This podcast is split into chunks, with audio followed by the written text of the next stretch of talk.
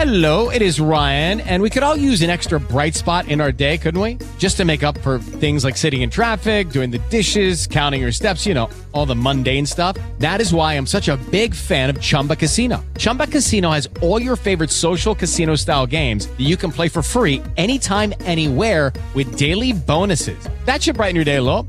Actually, a lot. So sign up now at chumbacasino.com. That's chumbacasino.com. No purchase necessary. VGW Group. Void were prohibited by law. See terms and conditions. 18 plus. With Lucky Land slots, you can get lucky just about anywhere. Dearly beloved, we are gathered here today to. Has anyone seen the bride and groom? Sorry, sorry, we're here. We were getting lucky in the limo and we lost track of time. No, Lucky Land Casino, with cash prizes that add up quicker than a guest registry. In that case, I pronounce you lucky.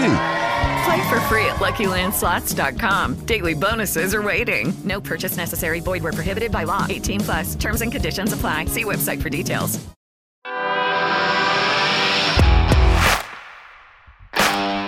Bienvenido a Esto también es política, el podcast que habla tu mismo idioma, con Mario Girón y Miguel Rodríguez.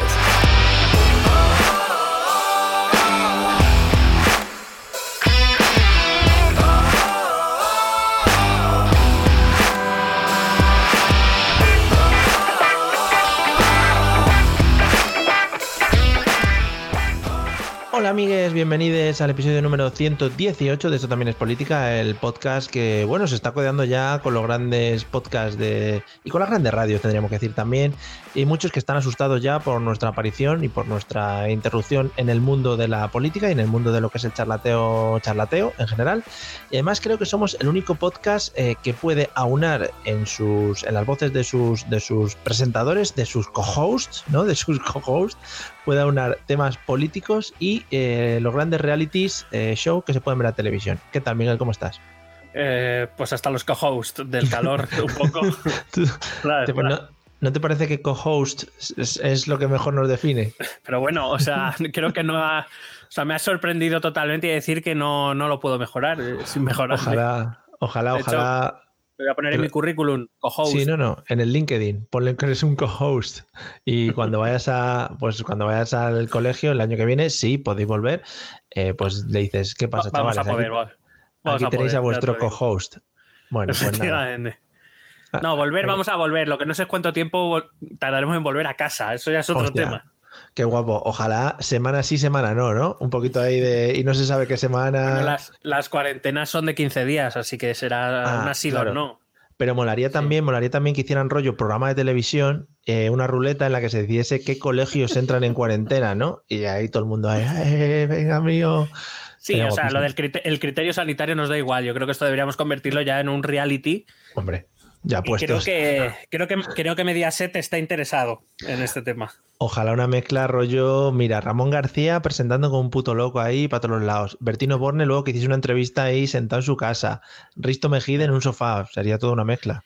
Sí, además, y, y ten en cuenta que pueden incluir en este reality educativo, pueden incluir a Rafa Mora y a Coto Matamoros. Por supuesto. Nuestros referentes hasta el momento en el mundo de la cultura. Sí, sí. Quiero decir que, que van a iniciar sus estudios a ver esas cuarentenas universitarias. Y espero, espero que si Pedro vuelve a ser reelegido en algún momento de su vida, les tenga en cuenta, como, como le gusta tanto los ministros salseretes, le gusta tanto meter ahí ministro rollo Maxim y tal, que les tenga en cuenta como referentes culturales para algún ministerio.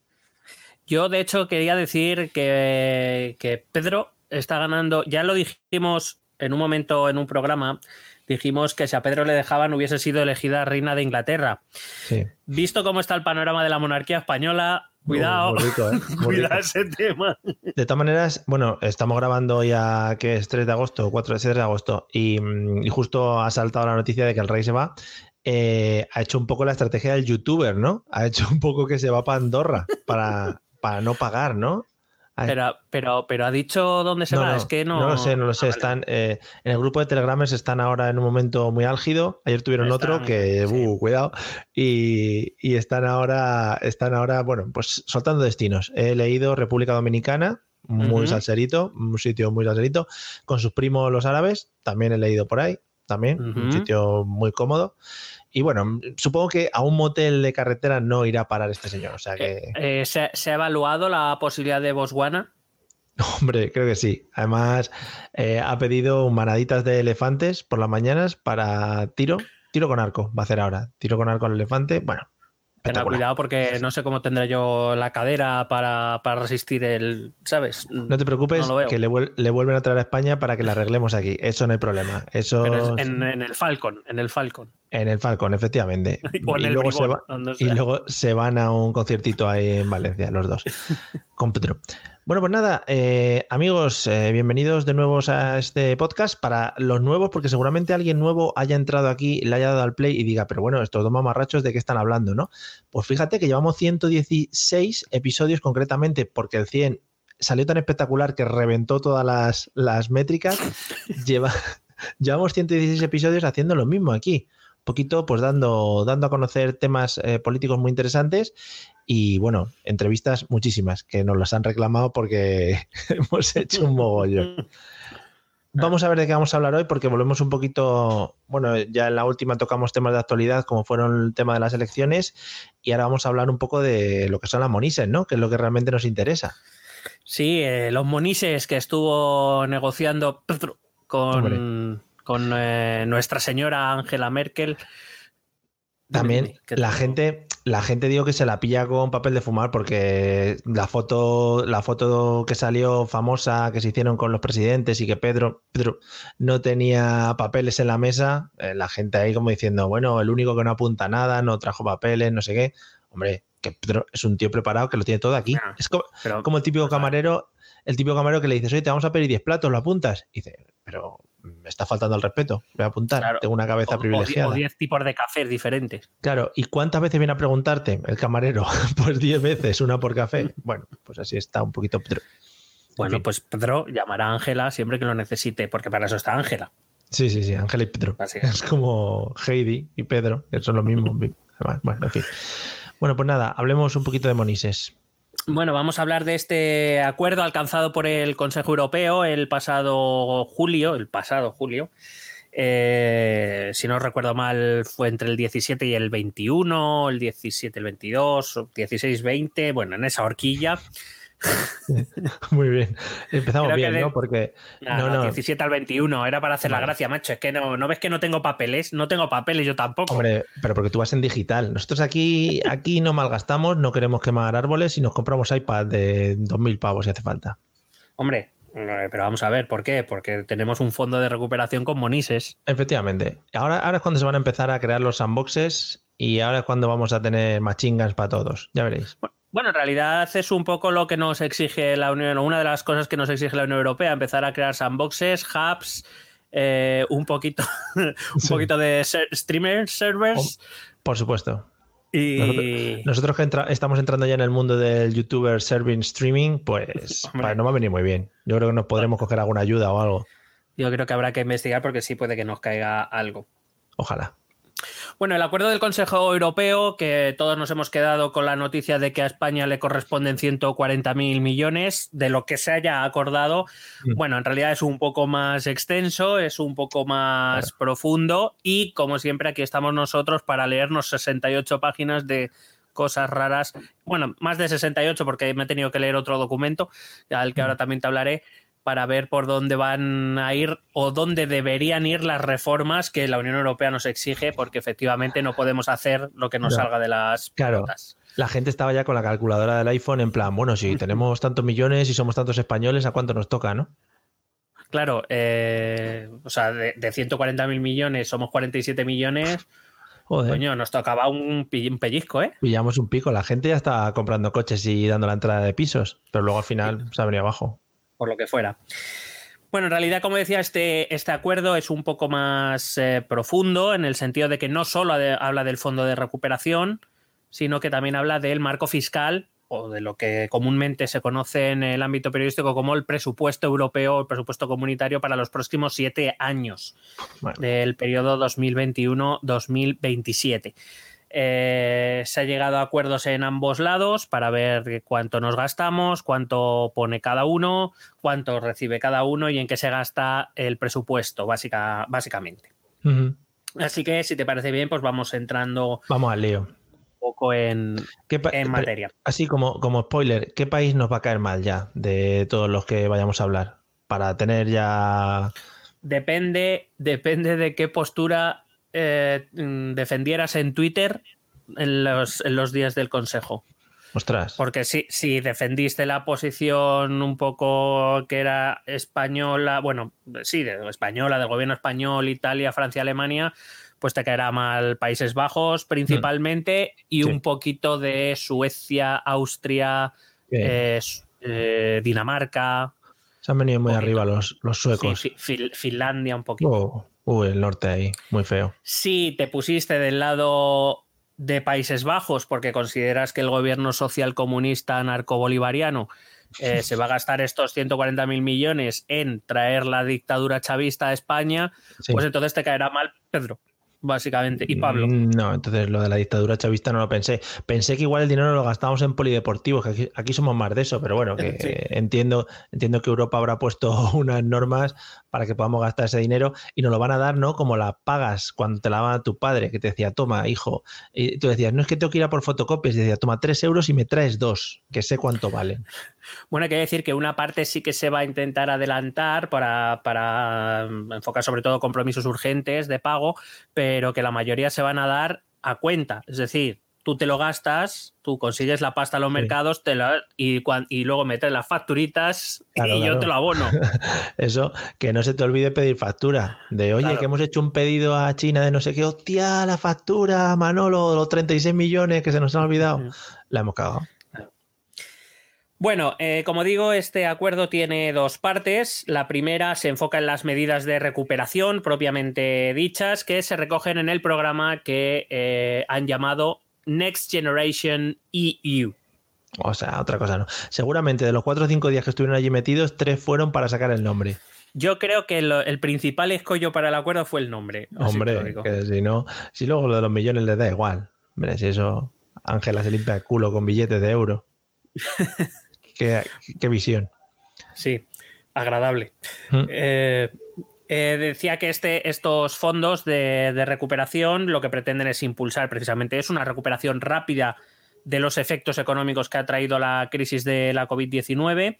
Son ayudas que en principio deben ir enfocadas a las regiones, a los países en global y a las regiones más en concreto, más golpeadas por, por, la, por la crisis. Son de duración limitada en el tiempo, es decir, no van, estas ayudas no van a durar eh, 20 años, mm, vamos, ni Sí. 10. o sea, si básicamente eh, se van a repartir en tres años. Y O sea, que acabó. A partir de Sí. ahí, claro.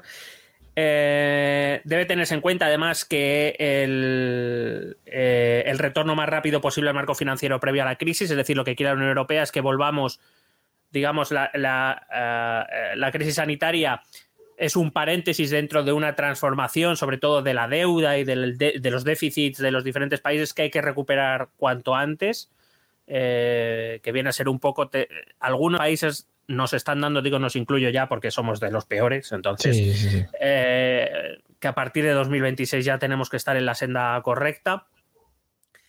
Eh, son fondos que se van a dividir entre subvenciones a fondo perdido, es decir, te dan el dinero, es decir, perdón, te reintegran el dinero siempre y cuando en lo que te lo hayas gastado, repito, cumpla las condiciones alcanzadas en el acuerdo.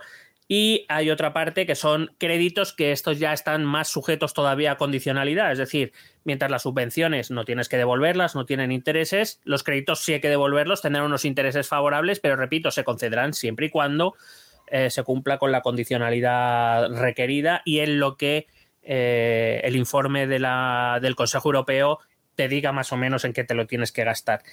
Y en principio son fondos que deben ir sobre todo a todo aquello que pueda tener algún tipo de relación con la economía verde y con la resiliencia, esta palabra que está tan de moda últimamente que viene a decir una capacidad de regeneración o de superación de crisis. Sabemos que España no es una economía demasiado resiliente, nos cuesta salir de las crisis la pura vida. Entramos muy fácil y nos cuesta salir muchísimo. Con lo Sí. cual, parte de estos fondos deben ir destinados a replantear las- la, la- la- la economía estructural española para que cuando llegue en crisis nos afecte lo menos posible cosas que a veces son inevitables, pero sobre todo para que cuando nos golpeen las crisis seamos capaces de salir más rápido de lo que normalmente lo hacemos.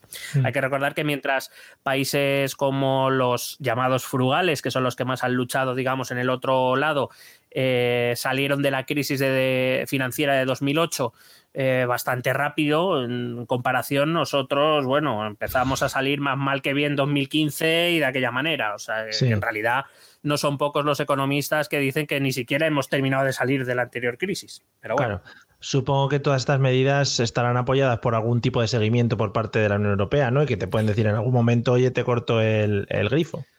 Eh, sí, vamos a luego explicaré más detenidamente eh, cuál es el condiciona- la, la condicionalidad de este, estas subvenciones y de estos créditos y cómo y quién tiene que realizar el seguimiento, que no eh, que además sabes que fue uno de los puntos de fricción en la negociación porque eh, principalmente Rutte, el primer ministro neerlandés, decía que, que había que aprobar los planes por unanimidad. Eh, cosa que, claro, si, si tus planes los tienen que aprobar los 26 países restantes. Todavía están allí. Sí, sí. Y por el otro, eh, por el otro lado, se centra en el marco financiero pluri- plurianual, eso que te venía a decir que eran los presupuestos comunitarios, los presupuestos de la Unión. Europea para el periodo 2021-2027, que ya se habían empezado a negociar en el Consejo anterior, en, 2000 en febrero, perdón.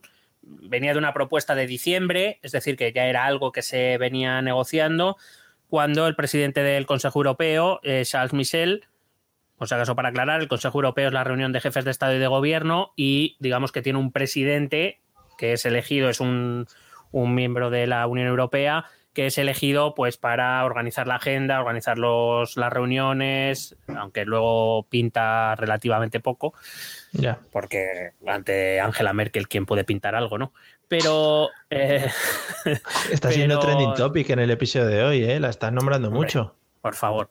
Eh, pero decía que eh, Charles Michel, pues, eh, que es el presidente de este Consejo Europeo, en, en combinación con Ursula von der Leyen, que es la presidenta de la Comisión, Maravilla eh, de pues, son los que presentaron la propuesta ya en diciembre, sobre la que se discutió ya en febrero y que han tenido que renovar porque hay que decir que es que en 2021 empieza ya en cuanto nos despistemos. Entonces, no, este, además, además nos esperará alguna otra, no sé, pues ah, alguna pandemia, tendremos algún confinamiento más por medio, o sea que se pasa rápido, chavales, no os preocupéis. Además hay que decir que este acuerdo ha sido bastante importante porque se ha aprobado el mayor presupuesto comunitario y además era importante ver qué se hacía después de la salida del Reino Unido, que era uno de los países contribuyentes netos, es decir, se calculaba que aportaba unos 15.000 millones de euros más de lo que recibía. Eh, con la salida del Reino Unido, aún así se ha aprobado el mayor presupuesto de la Unión Europea de la historia. Evidentemente han tenido que subir las contribuciones nacionales. Eh, pero es verdad que también el presupuesto aprobado finalmente ha sido menor del que se esperaba o se pretendía desde diciembre, entre otras cosas porque se ha tenido que aprobar un fondo de recuperación extraordinario con el que, pues bueno, ha habido que sacar dinerito de otros sitios. Así que si te parece bien, empezamos ya con el acuerdo del Next Generation EU. Madre mía, qué maravilla, es que cada vez que dices el nombre, ¡fua! esto sube, sube el pan, ¿eh? Hombre, eh, va a subir, va a subir el pan. Y nunca mejor dicho, sí, sí. Bueno, te decía antes que el objetivo de este programa, de este fondo de recuperación, este fondo de recuperación en realidad se compone de varios programas. Este evidentemente es el más importante, eh, de los 750.000 millones que ocupa en, con- en total, eh, más o menos ocupa unos se- 690 y pico mil, 700 mil millones. Eh, Su objetivo último es transformar, como te decía antes, y fortalecer las economías europeas para que cuando llegue la próxima crisis pues no nos hostien tanto y básicamente esto lo dicen por las economías del sur de Europa y por algunas del este también. Eh, y para ello la Unión Europea, el Consejo Europeo dice que hay que eh, eh, proteger el empleo existente, generar empleo adicional y reparar los daños inmediatos creados o causados por la crisis de la COVID-19, priorizando en cambio climático y en digitalización. Vaya máquinas. Pero esto, esto se ha cogido como, eh, es decir, ¿se está fijando en algún ejemplo o se está cogiendo algún país como ejemplo para seguir estas normas? En plan, este país le ha ido muy bien, vamos a seguir por estas normas. No, lo de la, sobre todo lo de cambio climático y digitalización son objetivos que ya viene persiguiendo la Unión Europea desde hace varios años. Eh, de hecho, te diría que desde hace varias décadas, solo que bueno, hace dos décadas, el, bueno, el cambio climático era algo que estaba ahí, pero bueno, eh, tampoco te calientes. La influencia europea o digamos la influencia de la Comisión Europea, del Parlamento Europeo, era más bien escaso dentro de la Unión Europea. Es verdad que han ganado mucho peso, sobre todo desde la crisis, estos mecanismos de coordinación entre países, porque al fin y al cabo, nos guste más o nos guste menos, estamos en un mercado único, nuestras economías están muy interrelacionadas y digamos que estos mecanismos de coordinación a través de la Unión Europea se han ido fortaleciendo. Entonces, eh, la Unión Europea es una unidad económica, hay que decirlo así, es una unidad económica que no somos, no tenemos un ejército muy potente, de hecho, no tenemos ejército propio, o sea, ejército comunitario me refiero, y nuestros ejércitos europeos, eh, más allá de que pues, algunos poseemos la, bomba atómica, eh, por ejemplo, somos, somos los países probablemente del mundo desarrollado, en vías de desarrollo, que menos nos gastamos en, el aspecto militar. Eh, no tenemos una gran un gran sector industrial, más allá de países concretos, como puede ser eh, Alemania, Polonia. Eh, nuestra fortaleza se basa en los monises que pasan por aquí, en el sector comercial principalmente. Entonces, eh, la Unión Europea desde hace dos décadas viene intentando empujar a los países a transformar la economía en esos dos sectores que desde hace mucho tiempo se, vienen, se viene sabiendo que tarde o temprano desplazarán a los demás, que son la economía verde, pero más que nada porque va a haber crisis energética de aquí a X años, a 2050 vamos a empezar a tener crisis energéticas profundas. Y segundo, porque eh, tampoco somos un país excepcionalmente rico en, en, eh, energía tradicional, vamos a decir, en gas, petróleo. No somos un continente especialmente rico en eso. Em, y luego en la digitalización, porque es inevitable que la revolución tecnológica eh, es más. Yo creo que todos, si nos paramos a pensar, pensamos que deberíamos ir mucho más adelantados de lo que lo hacemos como continente. ¿eh? Ya no me refiero ni, como país, ni como región, ni, ni como ciudad, sino simplemente como continente. Que igual llevamos tarde, sí. Igual yo creo que sí. Eh, además, yo creo que son, son dos cosas que van muy interrelacionadas. La digitalización probablemente ayude a reducir el consumo energético en algunas cuestiones, principalmente en el sector industrial, o quizá nos permita reducir en un sitio para ponerlo en otro quizá más necesario. En cualquier caso, eh, son dos sectores transversales a la economía, van a afectar a toda la economía, a todos los sectores económicos y que sabemos que tarde o temprano pues vamos a tener que afrontar. Eh, todo el mundo pensábamos que tras la crisis íbamos a hacer cambios, tras la crisis financiera de 2008, veremos si la crisis del coronavirus es la que nos permite dar un paso hacia adelante. Puede ser, eh, no sé si, a ver, no sé si, si, sería un ejemplo bueno, pero aquí en España realmente eh, somos muy poco de reinventarnos, es decir, somos muy poco de, de, o de querer reinventarnos o de querer girar hacia otro, pivotar hacia otro tipo de negocios o hacia otro tipo de trabajos eso supongo que afectará también a todo esto. Lo vemos constantemente. Es decir, es que me han cambiado el programa del ordenador y ya no entiendo y no sé cómo hacerlo. O me han puesto no sé qué. O van a cerrar mi empresa y yo no me puedo dedicar a otra cosa. Supongo que afectará nosotros como país, como personas humanas que, que tenemos esa tendencia. Pues Mario, esa es una de las cosas que la Comisión Europea ve como una de las como varias de las grandes debilidades de la economía española que hay que revertir cuanto antes. Aunque ahora iré con eso y entraremos en profundidad y nos daremos cuenta que lo que ve la Comisión Europea en un informe por escrito de recomendaciones al gobierno español que se emitió el pasado 20 de mayo, con lo cual por ahí van a tener que ir las inversiones de todo este dinero del que estamos hablando. Eh, las ve la Comisión Europea, las ves tú, las veo yo y las ve hasta el pato Donald, las ve. Han dicho, han dicho, ojo, el pato Donald, ¿eh? Han dicho, a ver, los más blanditos, venga, fuera del país. Y el primero, el rey, se ha pirado, ya está. El primero que se ha alargado, ¡hala! El rey en realidad ha dicho digitalización a mí, pues yo, paso. a mí me sacan del WhatsApp y yo ya se ha ido a una casa que, tiene una chica que cada vez que quieren llamar conecta las clavijas. Empieza a ver si que quiere conferencia para que el rey se sienta a gusto. Y manda cartas con sello y todo, ¿eh? Muchas cartas, muchas cartas, que es una cosa que se lleva mucho ahora. Estila mogollón. Bueno, decía que la primera y quizás la mayor novedad es que los jefes de Estado y de Gobierno autorizan a la Comisión Europea a emitir deuda comunitaria para adquirir los fondos necesarios para este programa.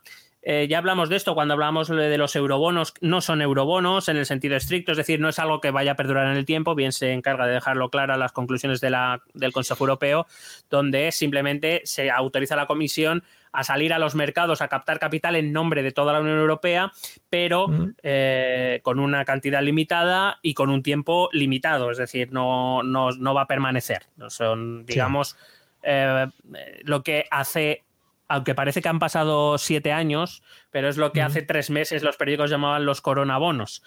¿Vale? Es decir, algo eh, estrictamente em, limitado a esta crisis, a esa cantidad acordada y no más. De todas maneras, no sé si, si, esto o esta decisión que han tomado se aproxima mucho a lo que hace años hablábamos del rescate y todo este tipo de cosas. No sé si van por el mismo camino como el rescate. Rescate, a los países, ¿no? El, el, juego del rescate, ¿no? Los chavales que jugaban en la calle ah. rescataron países, ¿no? Y se hablaban rescata a España, no han rescatado, le han dado dinero, no le han dado, rescata a los bancos, ese tipo de cosas. Sí, pero en ese caso el rescate se hacía interno, es decir, el, el MEDE, el mecanismo de. Eh, el mecanismo europeo para que ejecuta los rescates, eh, digamos que está financiado con dinero europeo.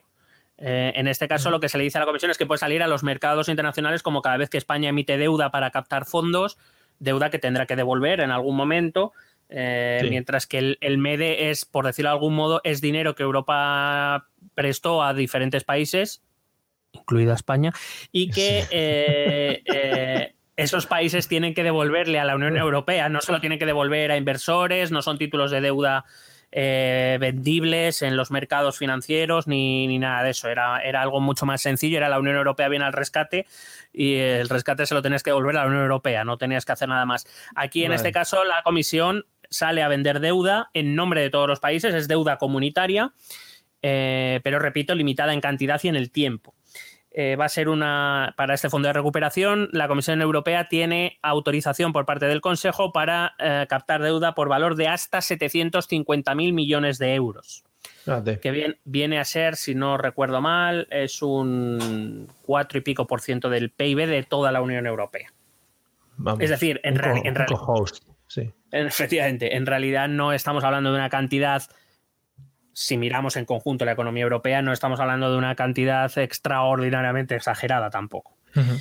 Eh, pero sí que es verdad que parece evidente que una deuda comunitaria que incluya a 27 países que de forma solidaria se van a hacer responsables de esa deuda y que incluye países como Alemania, Países Bajos, eh, Finlandia, etcétera. Estos los llamados países frugales que lo que no quieren es emitir deuda conjunta porque ellos se verían perjudicados. Ellos están pagando deuda a muy bajo precio porque son países en los cuales los eh, inversores internacionales tienen mucha confianza y entonces pagan intereses muy bajos por financiarse. Pero claro, eh, para financiar algo de tal magnitud, pues eh, si tú le dices a España te puedes endeudar por 140 mil millones de euros, pues los inversores van a sacar a España, Italia, Grecia, Portugal, los van a sacar, incluye a muchos países del este.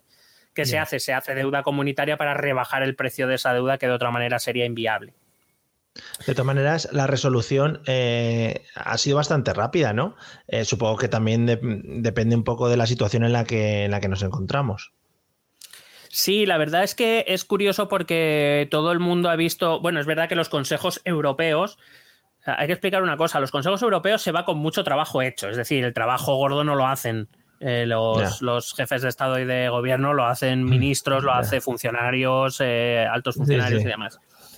Eh, es verdad que este Consejo Europeo ha sido extraordinariamente largo. Normalmente los consejos europeos son dos días de negociación y ya se llega el viernes por la noche, se cena, se negocia sábado, domingo si se necesita y el domingo por la tarde a casa. Es lo que normalmente son los consejos europeos. Esta vez se tuvo que alargar hasta, se empezó desde el viernes por la mañana y se tuvo que alargar hasta el martes.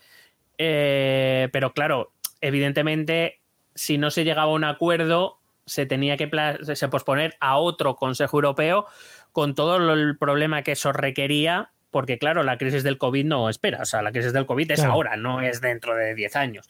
La, la, negociación sobre un presupuesto podría haberse esperado hasta septiembre, en el peor de los casos, porque hay que decir que esto no ha acabado aquí, el Consejo Europeo ha aprobado lo que ha aprobado, pero ahora hay que llevarlo al Parlamento Europeo. El Parlamento Europeo no tiene capacidad de modificar, pero puede denegar la aprobación de los acuerdos, entonces, porque son presupuestarios. Entonces, eh, en principio no debería haber problemas. Yo entiendo que tanto Partido Popular Europeo, sobre todo Partido Popular Europeo, el Partido Socialdemócrata Europeo y, y los liberales europeos no deberían poner oponer o, o poner demasiada resistencia, pero habrá que ver si la si la el Parlamento Europeo no se pone también gallito, que por poder podría, pero Sí, no sí. creo.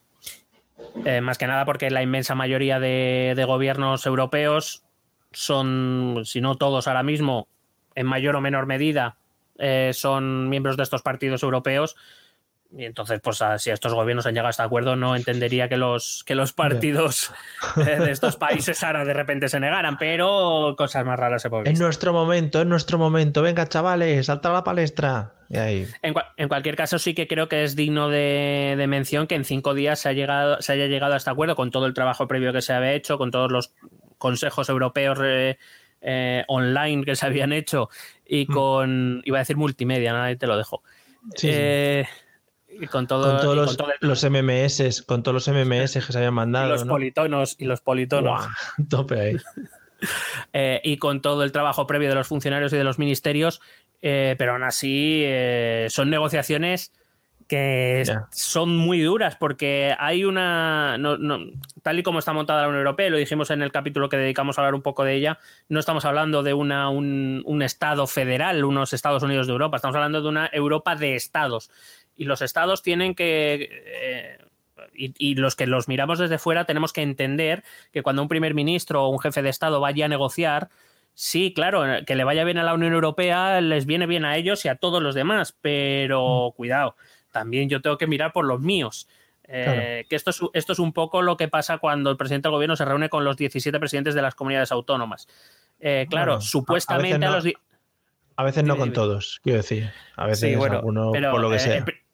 pero en principio en estas reuniones que ha habido durante la crisis han asistido todos y, y en principio todos entendemos que si a España le va bien, a las 17 comunidades autónomas le irá bien, pero Claro. eso se tiene que poder conjugar con que eh, cada presidente de cada comunidad autónoma mira por el interés de sus ciudadanos, de los ciudadanos de su comunidad Sí. autónoma. Y eso es lo que hay que conjugar y eso es complicado, muy complicado a veces.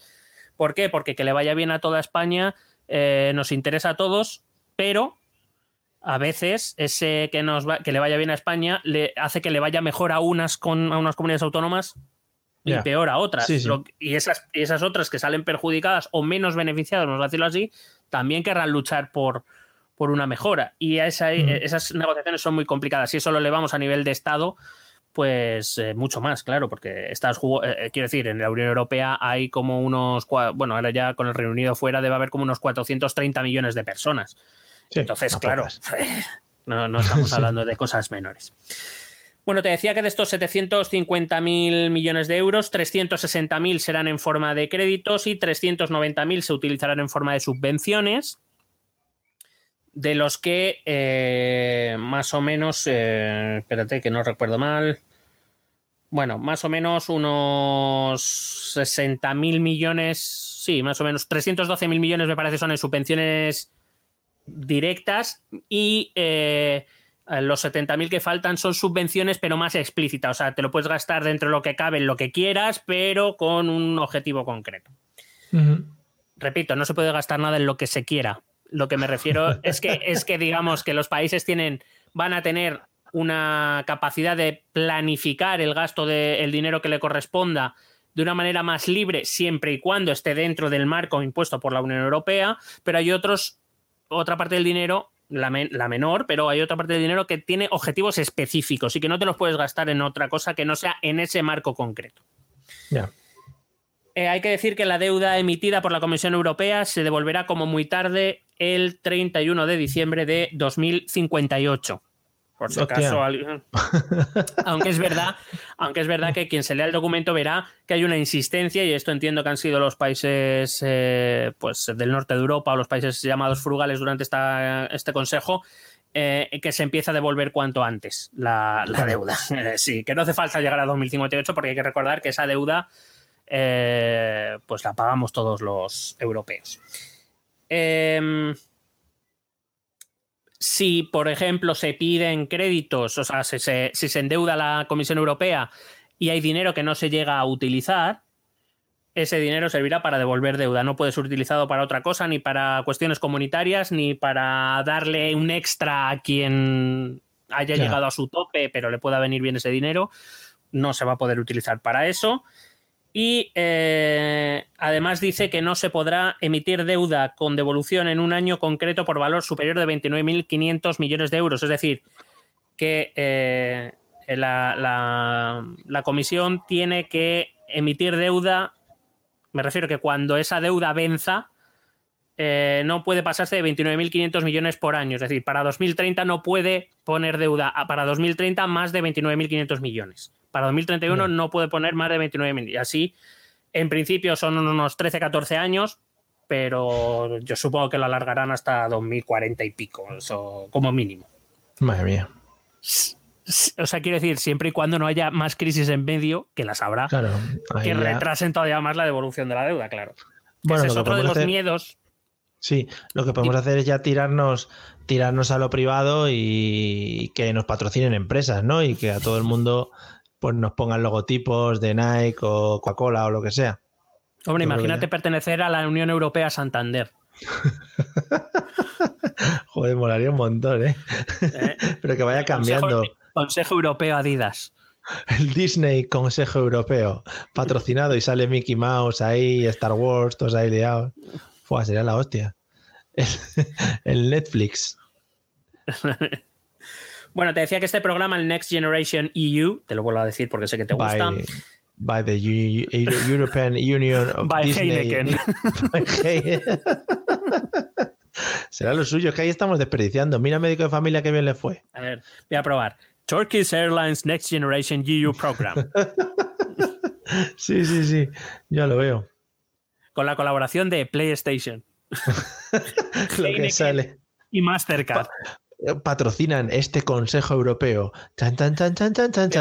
Y y todos los jefes de estadio de gobierno con sus camisetas patrocinadas. Claro, claro. Joder. Sí que, ¿ves? Eh, que, Al se, que final, se- que se filme la sala de reuniones con vallas publicitarias alrededor. ya te lo estoy diciendo. Sí, sí, sí. sí, sí. Yo lo veo. Y que de repente esté, esté hablando Pedro, por ejemplo, Pedro, y que diga, eh, lo siento, me dicen que hay que parar dos minutos para la publicidad. Dentro, Claro, el, presidente del consejo dice: que, "Th- Thank you, Pedro, but let's go to see some advertisement. Y yo, Entonces, tarara, Heineken, ahí. Mercadona, Mercadona. ¿Sabes? Sí, esas cosas. Claro, cada país podría meter el suyo. Los nuestros entrarían no en prime time, es decir, igual cuando hable Eslovenia o algo así, pero claro, cuando habla Alemania meterían ahí dinero. Hombre, Hombre, ahí Sí. entra Nike, seguro, Adidas. Hombre, que ahí entran las grandes. Freixenet, pues, el que sea. De hecho, podrían organizar como un espectáculo de medio tiempo. O sea, Sí, que sí, se la- un la- receso y que vaya a cantar Rihanna o algo. Lo que es la Super Bowl. Sí, lo que pasa es que eso cuesta dinero. Bueno, no es que no- eso no sé si Bueno, es muy pero lo paga, lo paga. Hombre, vamos a ver, porque para insertar un anuncio en el descanso Ah. de la Super Bowl, eso hay que pagarlo, amigos. Sí, Super Bowl by Pepsi. Es, además hay que recordar, o sea que ahí lo tienes. Por eso digo. Ahí lo tienes. Y todos bebiendo ahí Coca-Cola. Bueno, en fin. Sí, además con los vasos promocionales como en la voz, que se vea Sí, bien. sí, sí, sí. Y que para dar, para dar subvenciones también hagan como en la voz, que pongan sillones rotatorios, ¿no? Y plum, España, te quiero a ti. Que nos fichen. Fichalo. Bueno, decía que este programa Next Generation EU eh, se subdivide en varios programas. El más importante, como digo, es este mecanismo de recuperación y resiliencia, del cual son 672.500 millones, 360.000 en créditos, 312.500 en subvenciones. También se van a aportar a otros programas, algunos ya existentes de la Unión Europea, otros no. Por ejemplo, no era existente el. Te voy a dar nombres de programas de la Unión Europea, eh, prepárate. Dale, dale. Eh, se van a dar 47.500 millones al programa React EU, Oh, yeah, React You. Que se pondrán a disposición de políticas de cohesión. Es decir, estos 47.500 millones están destinados principalmente para las, dentro de los países, las regiones más golpeadas y más atrasadas económicamente. Es decir, teóricamente esto no debería ir a Madrid ni a Cataluña, sino debería ir a Extremadura o a, Castilla-La Mancha estas cosas, porque Mm. el objetivo, uno de los grandes objetivos de la Unión Europea es que en sus políticas de cohesión es intentar que las regiones más atrasadas económicas y socialmente eh, avancen. ¿Por qué? Tiene un objetivo claro, que es que si, si todas tus regiones están avanzadas y tienen capacidad económica, gastarán más y por tanto todos nos beneficiamos. No es algo de, Lógica. "Jo, va- vamos a darle dinero a los pobres, vamos a darle dinero a los pobres para que sean competitivos, para que haya más empresas, para que haya más economía, ¿no? ¿Vale? Sí, sí. No, a tope Se le, van a. se le van a dar 5.000 millones de euros, aunque esto eh, era en, en previsión se le tenía que haber dado 13.500, pero por las negociaciones se quedó en 5.000 millones a Horizonte Europa. Madre mía. Que una cosa que te iba a preguntar al respecto de esto. Todos estos programas ya estaban creados y supongo que ya estarían funcionando. Lo que pasa es que les ha inyec- se les ha inyectado más pasta. A- algunos sí, otros no. O sea, la mayoría sí, Horizonte Europa, por ejemplo, y por eso no voy a, hablar- no voy a explicar, porque luego lo explicaré con el presupuesto europeo. Eh, digamos que Horizonte Europa sí es un programa que existía, al que se le va a dar una inyección extra de liquidez, que repito, iban a ser 13.500 millones eh, en la primera propuesta, pero que se quedó en 5.000. Al programa Invest EU eh, se le iban a dar 30.000 millones, se ha quedado en 5.600.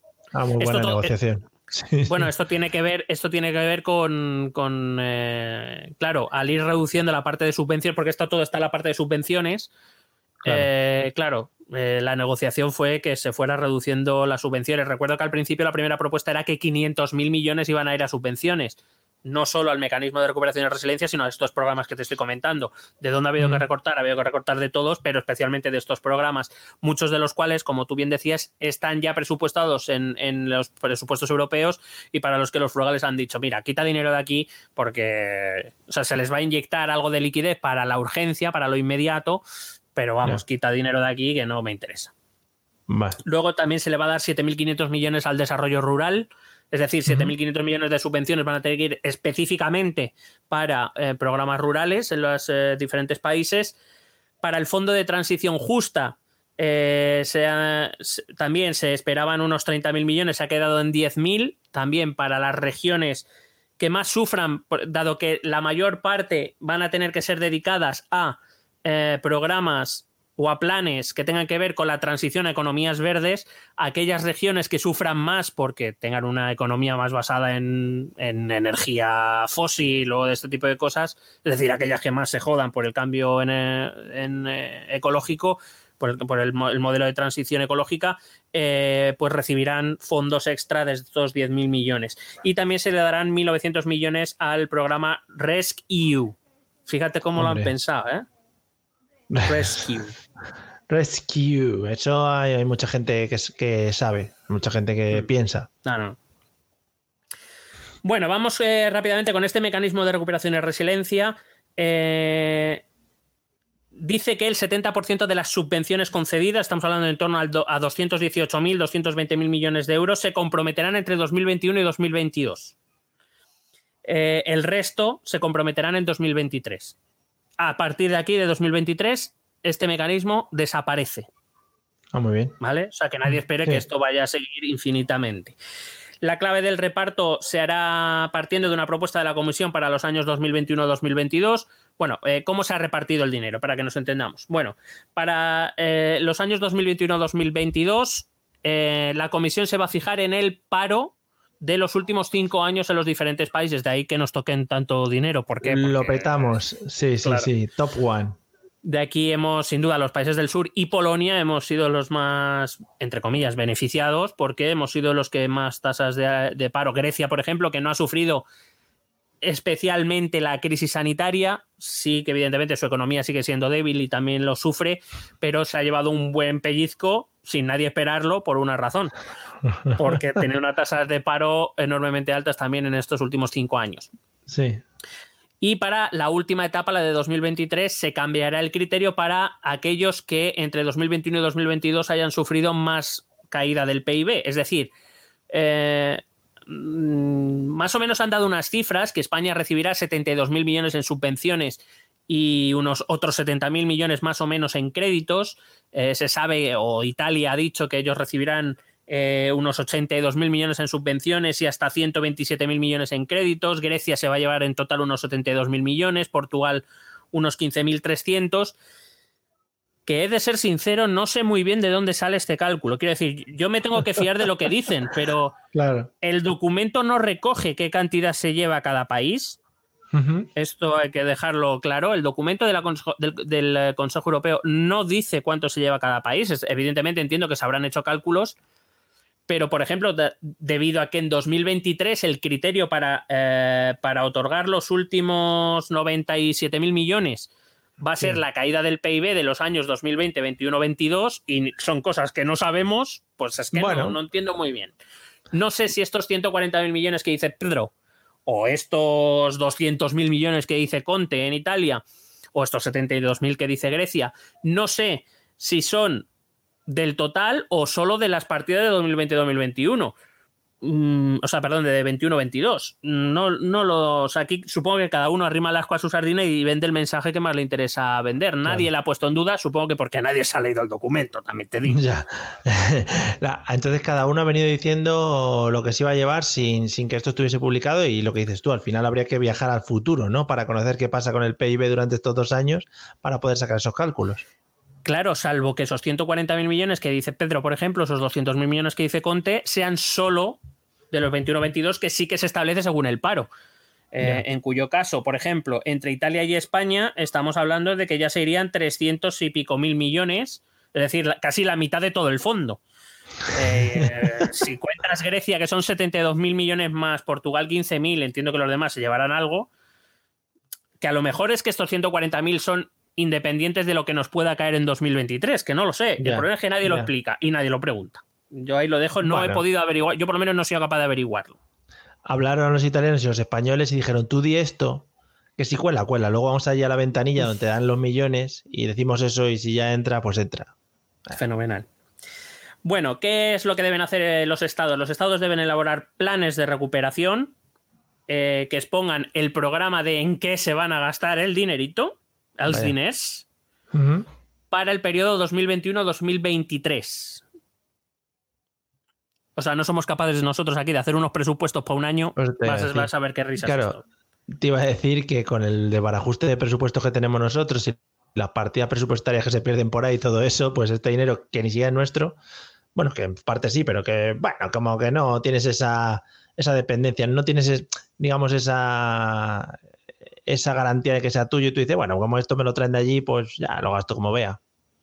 Pues. Cuidado, cuidado además si hemos, si pensamos un poco para el periodo 2021-2023. En principio, para finales de 2023 debería haber elecciones, es decir, cumple justo todo el ciclo electoral.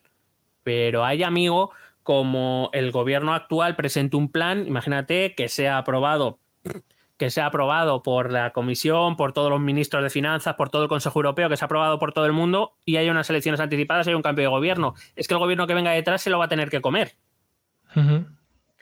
Sal- porque quiero decir, porque es, es algo que precisamente se planifica a tres años vista. Así No que confías- esto. ¿No confías en que los partidos políticos españoles se puedan poner de acuerdo para este para formar este plan y pa- para No, no, por, su- por supuesto, por, no. Em,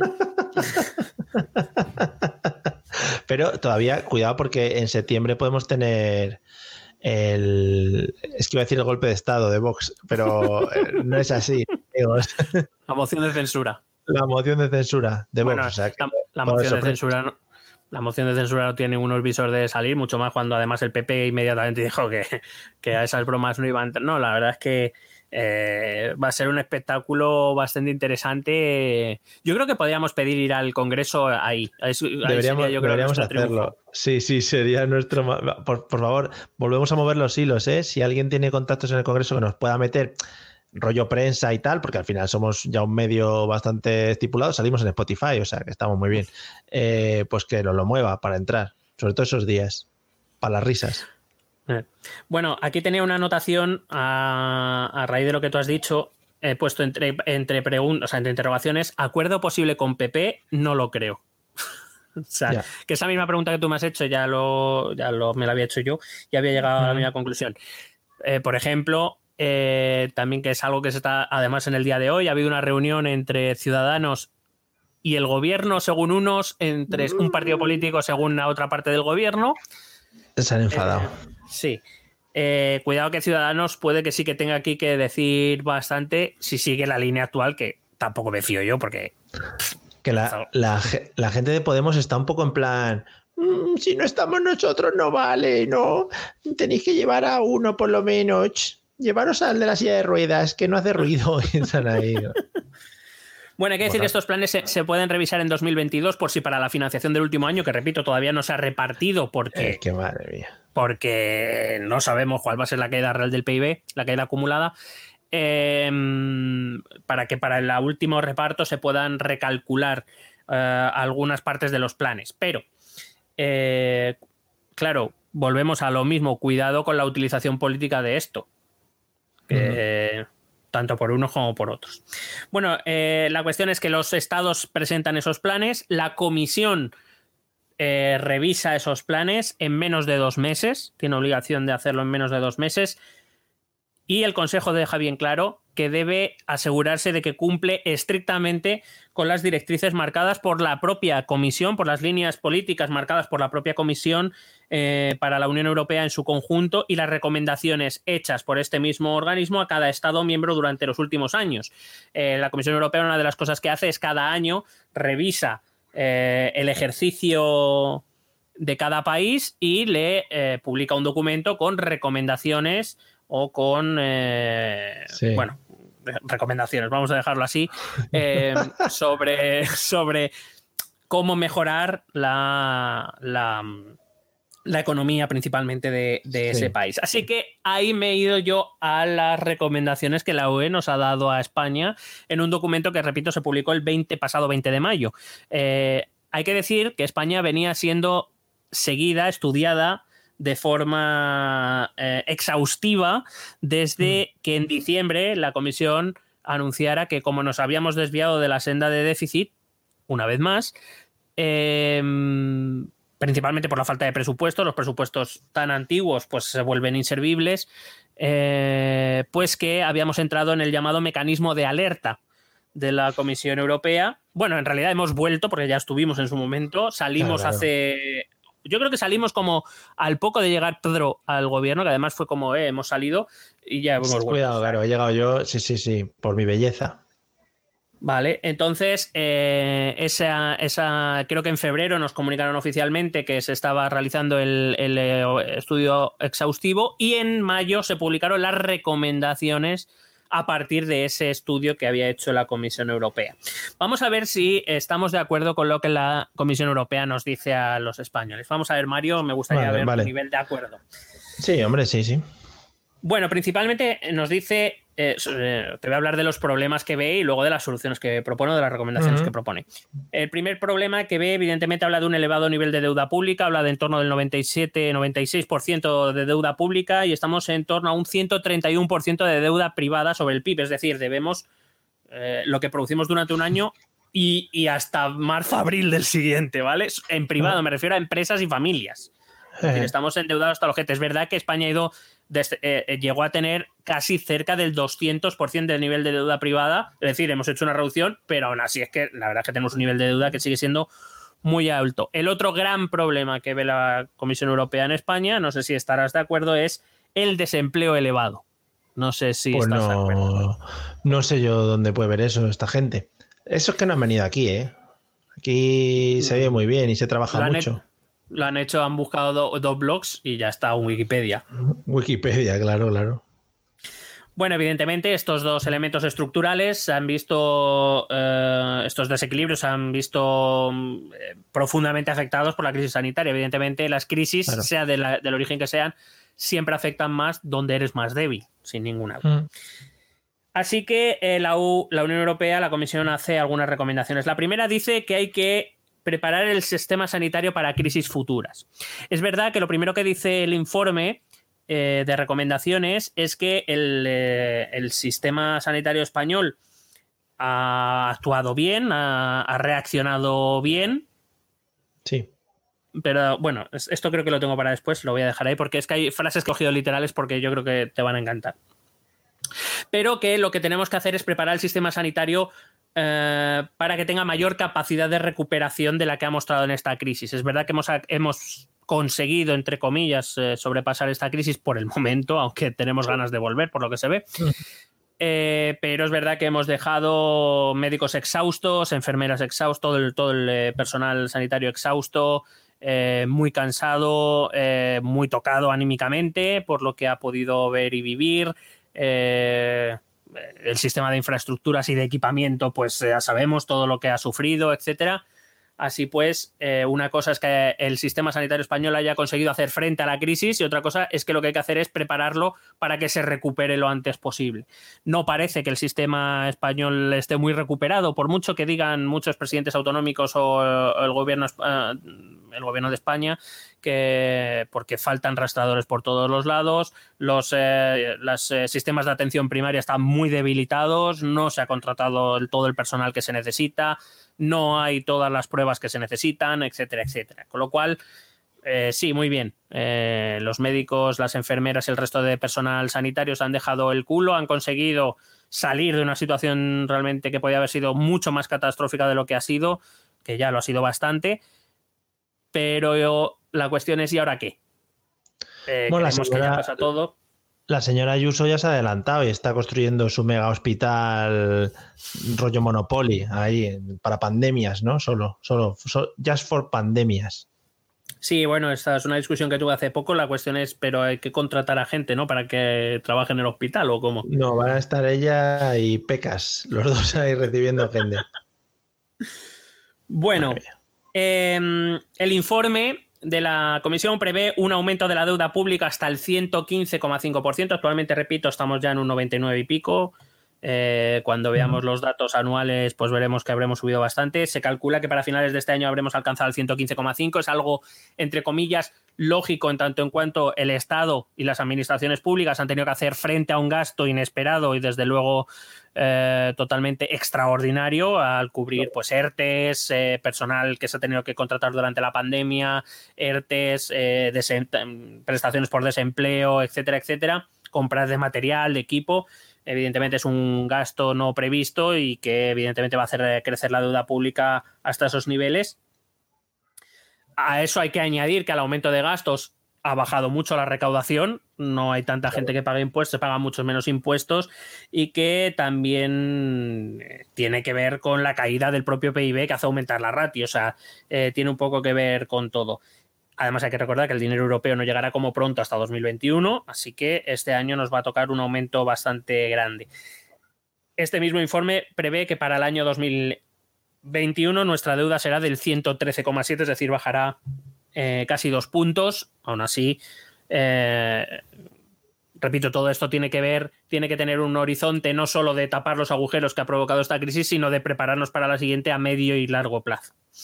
Hay que decir que en general, como te decía, el informe avala las medidas a corto plazo que ha tomado el gobierno de España, avala que las pymes tengan líneas de crédito relativamente sencillas, aunque hay que ver que no se ha ejecutado con toda la disciplina, con toda la, la, mm, rigurosidad que se debería haber hecho. Los ERTES también los avala, entiende que hay que mantener el eh, nivel de ingresos o al menos uno, un nivel de ingresos determinado a los hogares. Eh, Además, eh, avala que se, que se haga sobre todo en sectores como el turismo, que ya prevé el propio informe que ya nos viene a decir que va a ser de recuperación muy lenta, que nadie espere que de aquí a dos años vamos a volver a tener 80 millones de turistas porque no va a ocurrir. Casi diría que ni con vacuna. ¿eh? Eh, me atrevería a decir que ni con vacuna la gente va a volver a salir.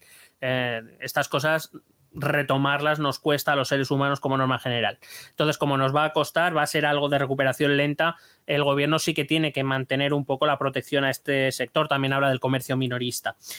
Pero, eh, evidentemente, porque eh, en, estos, en estos momentos más que nunca vamos a hacer las compras en el menor número de sitios posibles, por eso solemos ir a grandes superficies o a grandes supermercados, por ejemplo, y el comercio minorista se queda un poco apartado, eh, un, poco, un poco atrás. También la comisión dice que hay que mantener la protección sobre estos sectores que en cualquier caso ni siquiera estas medidas van a evitar que a finales de este año España llegue o alcance una tasa de al 18,9%. Yo creo que puede ser algo más incluso, ¿eh? pero, pero sigue siendo menos de lo que alcanzamos con la crisis, que recuerdo llegamos a niveles de casi un cuarto de la población, casi del 25%. Eh, hay que decir que eh, yo creo que va a ser algo más. Repito, estas, este cálculo son de mayo o se publicaron en mayo. Eh, hemos visto que los no tienen en cuenta rebrotes, no tienen en cuenta eh, la inutilidad de nuestros políticos para ponerse de acuerdo. No, Bueno, en realidad sí lo tienen en cuenta, Pero eso pero igual sí, ahora- claro, eso ya lo daba por hecho, eso no ha sido parte de la crisis, eso ya venía de fábrica. Bueno, eh, calcula que para 2021 la tasa de desempleo se reduciría del 18,9 al 17, que sigue siendo una tasa alta, pero ya venimos nosotros diciendo desde hace muchos podcasts podcasts que eh, España tiene un grave problema de desempleo estructural, que es el más jodido de reducir, que en las mejores épocas, justo antes de la crisis, cuando aquí se construían, bueno, lo que te apetecía, te lo construían, eh, sin preguntarte, eh, estábamos en el 8 y pico por ciento. O sea que, pues si vienen mal dadas, pues tú imagínate, ¿no? La que hay aquí. La Unión Europea nos pega, bueno, no, a mí no, a las administraciones públicas españolas, porque no solo le pega al gobierno de España, le pega a las administraciones autonómicas también. ¿eh? Eh, Les pega un buen tirón de orejas en el ámbito sanitario. Decía que después de conocer, de conceder buenos resultados ah, de la de respuesta del sistema sanitario español, y te, entre comillas, una de las frases que me han parecido maravillosas, a pesar de un nivel de inversión relativamente bajo, es decir, que nuestra, nuestra sanidad ha respondido bastante bien dentro de las circunstancias, a pesar de que se invierte una puta mierda. Traduzco un poco al, al Sí, lenguaje sí, menos diplomático. Eh, hace hincapié en las debilidades que el sistema ha mostrado precisamente por el tensionamiento que esta crisis sanitaria ha traído, eh, sobre todo en las diferencias en inversiones en infraestructuras. Eh, es decir, se invierte en mucha, en mucha infraestructura quizá innecesaria en algunos lugares y en poca infraestructura quizá necesaria en otros lugares. Eh, También habla de deficiencias de inversión en la contratación de personal y en las condiciones laborales de los sanitarios. Es decir, no solo que se contrata menos de lo que se debería, sino que además se, eh, se contrata con unas condiciones de puta mierda. Muy bien. Además, resalta de la ineficiencia de la coordinación entre los distintos niveles. de- Pero bueno, esto a nosotros ya es que esto lo damos por hecho. O sea, esto Ya, habría que haber ido a decírselo en plan, oye, esto ya, escribirlo ya lo primero porque esto ya está hecho, o sea que tampoco hace falta que lo investiguéis. Bueno, no sé si lo dice como cuatro o cinco veces a lo largo de todo el informe. De hecho, y de hecho, la última recomendación de todas va por ahí. Llama a invertir también en atención primaria y en sanidad electrónica, que yo no tengo muy claro lo que es, pero mm, hay que invertir en sanidad electrónica. Prometo informarme más. No me ha dado tiempo a mirar. Los chises, los chises del 5G, será eso seguramente. A través de la vacuna, a lo mejor es por eso, sí. Sí, sí, sí, ahí están. En el ámbito laboral hablan de la escasa capacidad que tienen los servicios públicos de empleo para ayudar a trabajadores y empresarios. ¿Sí? ¿De verdad? Vaya, vaya, vaya. No lo habíamos dicho nunca aquí tampoco, ¿no? De esos no vive ninguno aquí, claro, es que así están. Bueno, la Unión Europea llama a revisar todo el sistema de incentivos a la contratación, especialmente para puestos de trabajo sostenibles, porque el informe una de las cosas que hace también es llamar la atención sobre el elevadísimo porcentaje de contratación temporal que tiene España. Hombre, ¿De verdad? Es nuestro, es nuestro punto fuerte, joder, ¿nos lo van a quitar o qué?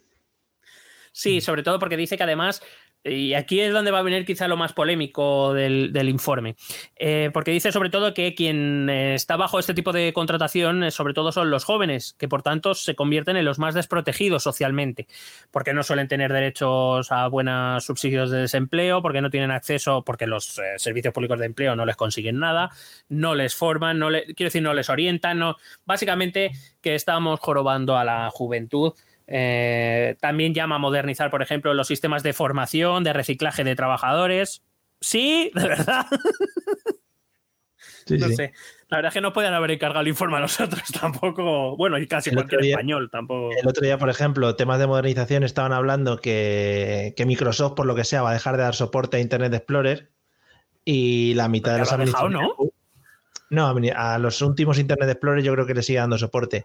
Y las administraciones públicas de España estaban temblando ya. En plan, ¿y ahora qué hacemos? Ya no Ah. funciona nada de lo que hacemos. Fenomenal. Bueno, también habla de que hay que corregir las desventajas educativas que sufren algunas comunidades autónomas respecto de otras y que para conseguir esto el informe recomienda emplear, te lo voy a leer, ¿eh?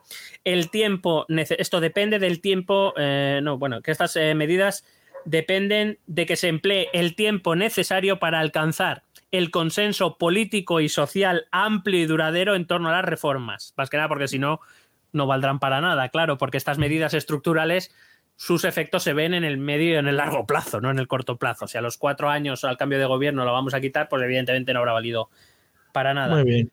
Pues nada. Pues, y, si no, no van a echar de Europa, ¿no? Esto es lo que dicen al final. Bueno, mientras sigan teniendo aquí playas, yo creo que no, pero Ah, vale, vale. Vale. También llaman a mejorar, como te decía, la protección social para los jóvenes, los parados de larga duración y los que se quedan en paro por contratos temporales de baja duración, que evidentemente son jóvenes. Y aquí es donde va la parte polémica o que, que más polémica puede resultar hasta cierto punto. Es decir, mm, puedes estar de acuerdo o no, se puede debatir, pero digamos que este es un tema bastante delicadito. El informe critica que la mayor parte del gasto social español se dedique a la, a la, a la iba a decir, a la, a la vejez, a los mayores, hacia los mayores. Evidentemente porque la partida más amplia, más grande de dinero público que se gasta en España es en las pensiones. Una vez más nos dice que las condiciones, con las condiciones fiscales actuales en España, el plan, la reforma fiscal de 2013, que fue la última que se hizo, eh, es insostenible, del todo insostenible. Y que en cierta manera eh, el dedicar tantísimos recursos a las pensiones eh, implica que no hay dinero para los jóvenes, para programas de formación, programas educativos, para programas de empleo, etcétera, etcétera. Y que, de hecho, el propio informe recomienda eh, no lo dice directamente, pero podemos leer entre líneas que lo que dice es vamos a hacer, que deberíamos hacer una reforma de las pensiones que redujeran su cuantía para invertir ese dinero en, en los jóvenes. No lo dice tampoco, entendiendo, o entiendo yo que el objetivo sería poder mejorar la recaudación fiscal a partir del trabajo reducir el gasto público en desempleo, formación, o, me refiero en, en, las prestaciones por desempleo, subsidios por desempleo y demás, eh, y que eso sí que haga sostenible el sistema de, de, pensiones, pero que inevitablemente pasa por, en un primer momento, quitar de un sitio para poner en otro, porque en España no podemos inventarnos el dinero, básicamente. No. Muy bien. Respecto a las pymes, la mayoría son uh, los mayores generadores de empleo, así lo, lo, reconoce el informe, y llama a facilitar su liquidez, así como cualquier otra medida que permita su viabilidad, y entre ellas incluye el aplazamiento de impuestos y contribuciones, si fuera necesario, y sobre todo acelerar los pagos por servicios a la administración pública, es decir, que la administración pública pague a las empresas privadas lo que les debe por los servicios que les hayan contratado. Vaya. Y también mm, insiste mucho en que eh, per, para permitir la viabilidad de las pymes, que no todo tiene que ver con el dinero, con la liquidez, que también, sino ofrecer unos servicios, y yo, yo extendería esto a cualquier ciudadano del país, a ofrecer unos servicios públicos digitales eficientes. Inclu eh, entiendo que eso incluye eh, pues servicios digitales que no vayan con Internet Explorer, básicamente. Que la página y, eh, no sea una mierda y que sean mucho más sencillos, trámites mucho más sencillos, tanto para empresas que puede incluir las pymes a través de estos servicios públicos, acceder a financiación pública o, o, a cualquier otro tipo de ventaja pública de manera más rápida y sencilla, que no, que además de tener un sistema complicado, si lo intentamos hacer por lo digital es todavía más complicado. Si eh, a, a, sí. para ir a la oficina de forma presencial tienes que presentar 400 papeles y pasar por 17 ventanillas, pues en el digital mmm, tienes que, pues ni, te pierdes, te pierdes porque Nada. ni siquiera sabes cómo llegar. Hasta que si consigues la clave PIN, te dan un te daña, te daña un logro, ¿no? Y te dan un, como la PlayStation, te dan un logro y luego a partir de ahí tienes que pasarte el jefe final, ¿no? Que es una señora que suele estar detrás de una ventanilla, a la que por lo que sea no le apetece mucho explicarte lo que vas a hacer tú allí, cuando tú no sabes nada, ¿no? Y es un jefe muy bueno, complicado. La, la, culpa es tuya por no saberlo, también te digo. Claro, claro, efectivamente, por no haberme pagado un máster de 5.000 pavos de cómo se hacen trámites de autónomo, por ejemplo. Mm. Por ejemplo. Bueno, pues la Unión Europea, la Comisión insiste mucho en esto. Eh, habla de anticipar en todo lo posible los proyectos de inversión pública que ya estén avanzados, es decir, proyectos de inversión pública que ya estén en marcha, pues eh, si estaban a lo mejor previstos para acabar en 2027, pues a ver si con el dinero que va a recibir de Europa se adelantan más que nada para poder mantener empleo. Eh, tanto a través de colaboración privada, también existe mucho, no lo hagas todo a través de empleado público, eh, sino contrata empresas privadas que generan empleo, que generen ingresos para que puedan contratar a gente eh, y de esa manera poder mantener un nivel de empleo eh, por lo menos en el corto y en el medio plazo, bastante alto, mientras tú por el otro lado reestructuras parte de tu economía para que en el largo plazo puedas mantenerte. Que igual, igual podemos, em- podemos volver a mover lo de las Olimpiadas en Madrid ahora con eso, como es obra que se quedó a medias. Yo creo que de- yo creo que deberíamos de todas maneras también, aparte de eso que me parece fantástica idea, creo que deberíamos construir más aves, por ejemplo. Mm, es verdad, es verdad. O más, o más, o más aeropuertos. O, o es más, aves de lujo, te subo la apuesta. Una persona por viaje. Sí, Joder, me encantaría. Me encantaría. no, apúntatelo. La voy, me la voy a apuntar. Eh, también nos llama, a- nos recomienda la Comisión Europea aumentar nuestra productividad impulsando el I más D más I, invirtiendo en I más D más I. ¿De, Vaya. ¿En serio? Vaya, vaya, ¿cómo son? Qué cucos. Espe- especialmente a través de sus dos grandes ejes, como te he dicho antes, que son transición ecológica y digitalización.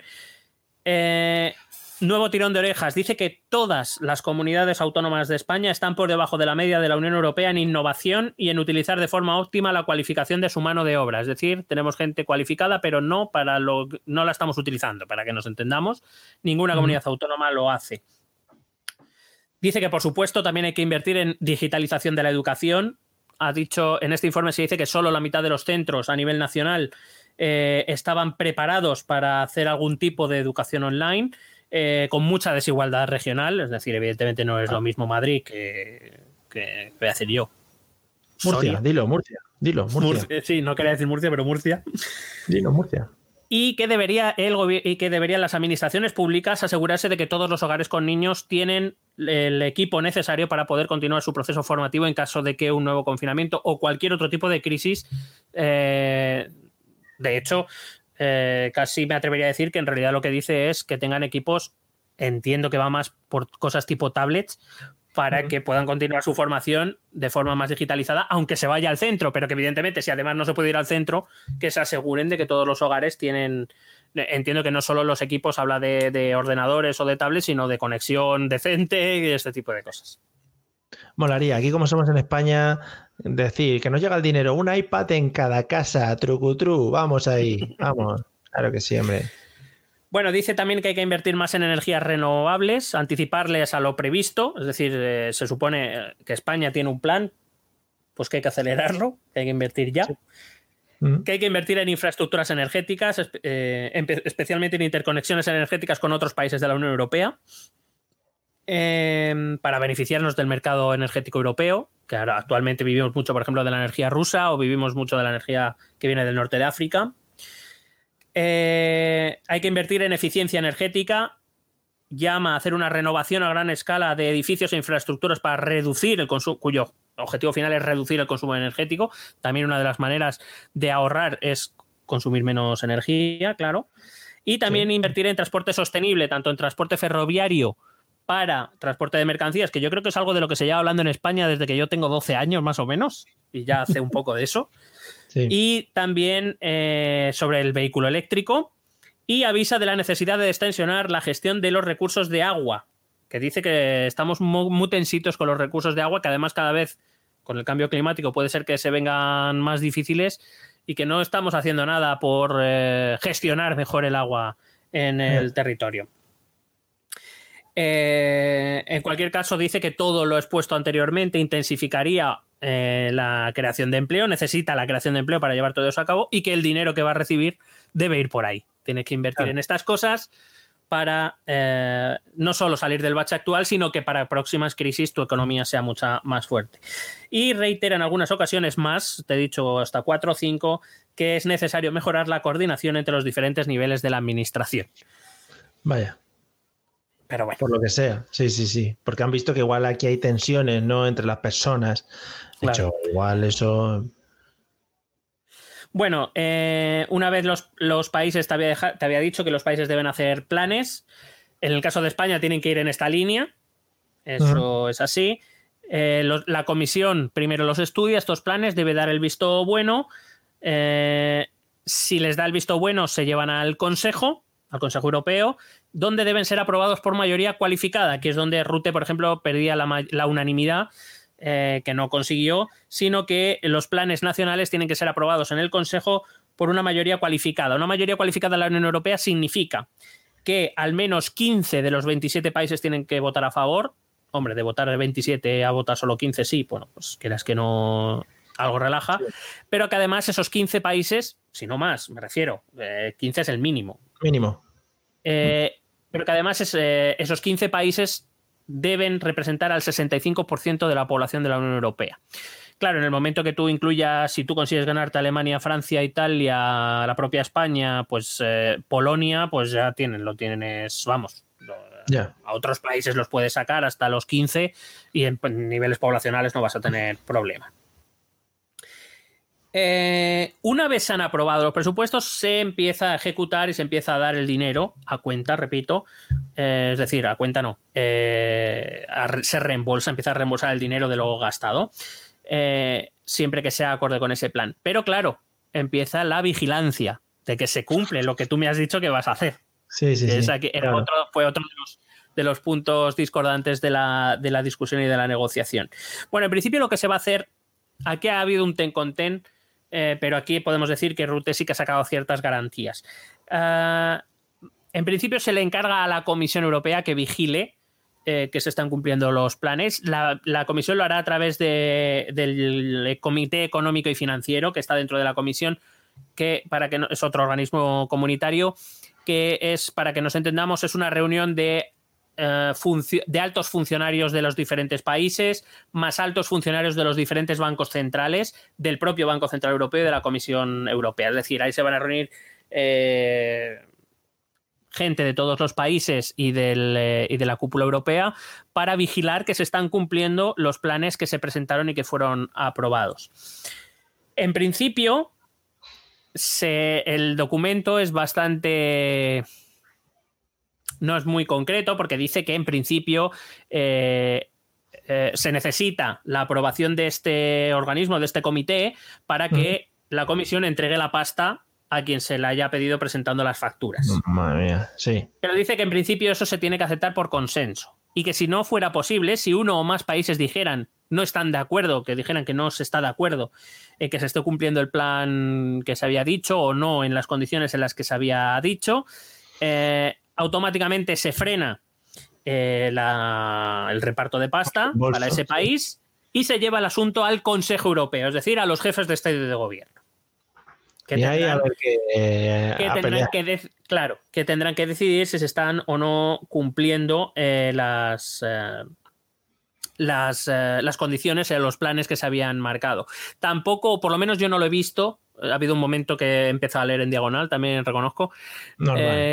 no estaba previsto o no está previsto en el acuerdo y si llega al Consejo, ¿cómo se decide? Quiero decir, ¿es una negociación? ¿Se hace también por mayoría cualificada o cómo? en principio se deja entiendo a la decisión subjetiva de los jefes de Estado de Gobierno e incluirá negociaciones no solo sobre este asunto, sino a lo mejor sobre otros, aprovechando el tirón, pues si tú quieres que yo te apruebe esto, pues vamos a tener que hacer esto otro, este tipo de cosas. Eh, en cualquier caso, en ese caso, hasta que el Consejo no, decidiera, eh, se para la, la recepción de fondos hasta que el Consejo decida. Vale. Por hablarte ya más rápidamente de lo que queda, que sería el presupuesto, el presupuesto de la Unión Europea 2021-2027, el importe global de este presupuesto va a ser de 1.074 millones, casi dobla el, el último, el de 2014-2020 aunque es menor que lo que se había o que lo que se hubiera querido según las propuestas anteriores, pero en cualquier caso eh, son 1.074 millones, que es una cantidad muy importante. Se ha dado luz verde también a la Comisión Europea para generar recursos propios nuevos, es decir, para que la Comisión Europea como Unión Europea pueda crear impuestos propios hay que decir que eh, la Unión Europea tiene dos fuentes principales. Bueno, la principal principal es la aportación de los estados, pero que luego tiene algunos impuestos propios. Por ejemplo, en las fronteras, todo lo que se recaude de IVA, por ejemplo, o de, algunos productos en aduanas, eh, se lo queda a la Unión Europea, no es para ninguno de los países, entendiendo que como la frontera es común, sería injusto eh, que se lo quedase un país. Si entran muchas, muchas mercancías por Grecia, por ejemplo, pues que se queden ellos esos impuestos eh, cuando el destinatario es toda la Unión Europea, pues es injusto, con lo cual eso se lo, lo recada la Unión Europea. Lo que se le ha dado permiso a la, a la Comisión es a crear nuevas formas de ingresos propios que tendrá que ver con algún tipo de tarifa, sobre todo a creo que lo que se tiene pensado, y creo que en algún momento se nombra en el propio documento, habla de tarifas de tipo aduanero a, em, mercancías que provengan de países que están contaminando mucho. Sí. Con el, con el objetivo de encarecerlos y favorecer la, compra de productos que vengan con eh, eh, con de economías más verdes, entiendo que, dado por hecho que en igualdad de condiciones van a ser más caras los, productos de economía verde, pues lo que hago es subir el precio de las que contaminan mucho y así, en cierta manera, lo que hago es propulsar a esas economías verdes porque se van a encontrar en mayor igualdad de condiciones que si no pasara nada. Creo que también tiene pensado poner una tasa a los plásticos. Eh, creo que también a las empresas digitales, creo que quiere incluir la tasa digital y también a las transacciones financieras. Esta tasa Tobin, esta tasa de transacciones financieras que tan polémica ha sido en muchos estados, incluyendo en la propia España, pues al parecer la vamos a poner a nivel europeo. Oh, mira. Eh, eso sí, se le concede esta prerrogativa a la Comisión Europea para que todo lo que saque de esos nuevos ingresos vaya destinado única y exclusivamente a devolver la deuda que va a contraer para, eh, para financiar toda la recuperación. Se pone negro sobre blanco la existencia de los llamados cheques, eh, que son descuentos que van a recibir Alemania, Dinamarca, Países Bajos, Austria y Suecia, es decir, que van a, van a pagar un poquito menos al presupuesto europeo, eh, que voy a intentar explicarlo porque em, evidentemente son cosas que ellos han sacado de su negociación, de la negociación de este Consejo Europeo, que evidentemente son ventajas que no van a recibir otros países. Simplemente, sin decir si es bueno o malo, voy a intentar explicar de dónde viene y por qué se hace esto. Vale. Eh, esto su origen tiene, eh, su origen es el cheque británico. Esto no viene de estos países, viene de Reino Unido de Margaret Thatcher. Margaret Thatcher llegó un día de 1984 al Consejo Europeo y dijo: Vamos a ver, señores. Eh, Reino Unido pone mucha pasta. Mm. De toda la pasta que se pone en la Unión Europea, el pellizco más grande, hablamos del 30% del presupuesto, o de hasta el 34% ha llegado a ser en algún momento, se dedica a la política agraria común.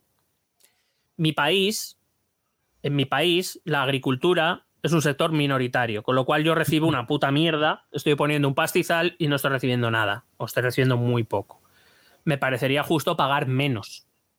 Entonces la Unión Europea, la entonces Comunidad Económica Europea le dijo que le parecía lógico y que por tanto eh, de, sus, de las contribuciones que le tocarían por renta nacional, por PIB y estos cálculos que se hacen para ver cuánto pone cada país, le descontarían una cantidad que en algún momento llegó a ser hasta 5.000 millones de euros.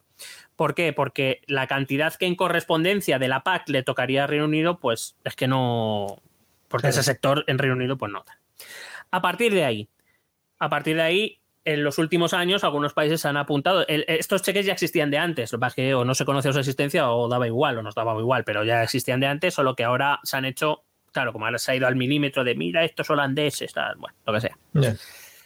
Eh, eh, en realidad son eh, cheques que se descuentan de las políticas de cohesión. ¿Por qué? Eh, la otra gran pata junto con la PAC de los presupuestos europeos son las políticas de cohesión que, como te decía antes, están destinadas a que las regiones más pobres dentro de Europa, hablo de regiones, no de países, mm. porque ahí puede haber regiones pobres en países más ricos, eh, pues reciban fondos especiales para que eh, ¿Para qué? Para empujar su economía, para empujar su capacidad adquisitiva y de esta manera reducir la diferencia que hay entre las regiones más ricas y las regiones más pobres, de tal manera que evidentemente todo esto eh, acabe en una sinergia eh, entre todas las regiones que posibilite el crecimiento común de toda la Unión Europea. Claro, ¿qué pasa? Alemania, Suecia, Dinamarca, Países Bajos y Austria dicen que sus regiones son casi todas ricas y que de, por tanto de los fondos de cohesión ellos reciben muy poco y están poniendo mucho dinero. Que se les descuente algo y en esta negociación se, les ha, se les ha concedido una nueva cantidad que al año dejarán de tener que poner eh, al presupuesto europeo. Bueno. Y e, eso es lo que es. Yo no digo ni que sea bueno ni que sea malo, cada uno que decida si le parece bien, si le parece mal, pero es lo que hay. No. ¿No da la sensación cuando este tipo de países eh, se enfrenta a consejos de la Unión Europea o viajan los jefes de Estado que llegan allí, se, se sacan la chorra encima de la mesa y empieza ya las negociaciones con eso ahí puesto?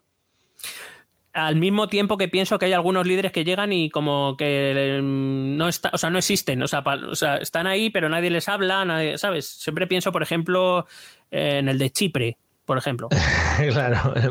o el de Sí, Malta. Sí, o acuérdate cuando iba Mariano también, que era un poco así, ¿no? Eh, Bueno, él se ponía a leer el marca y era feliz también, te digo. ¿Dónde estoy? ¿Qué es esto? ¿Dónde estoy? ¿Qué están diciendo, señores? Sí, sí, sí, el Madrid ha ganado, sí, sí. Pónganme el casco ese gigante para entender algo. Es que no, no me entero. It's very difficult todo esto. Echamos de menos a Mariano mucho. Joder, Mariano, ojalá algún carguito ahí, a una alcaldía o algo. Madre mía. Bueno, te digo rápidamente en que nos vamos a gastar 1.094 millones de euros en los próximos siete años.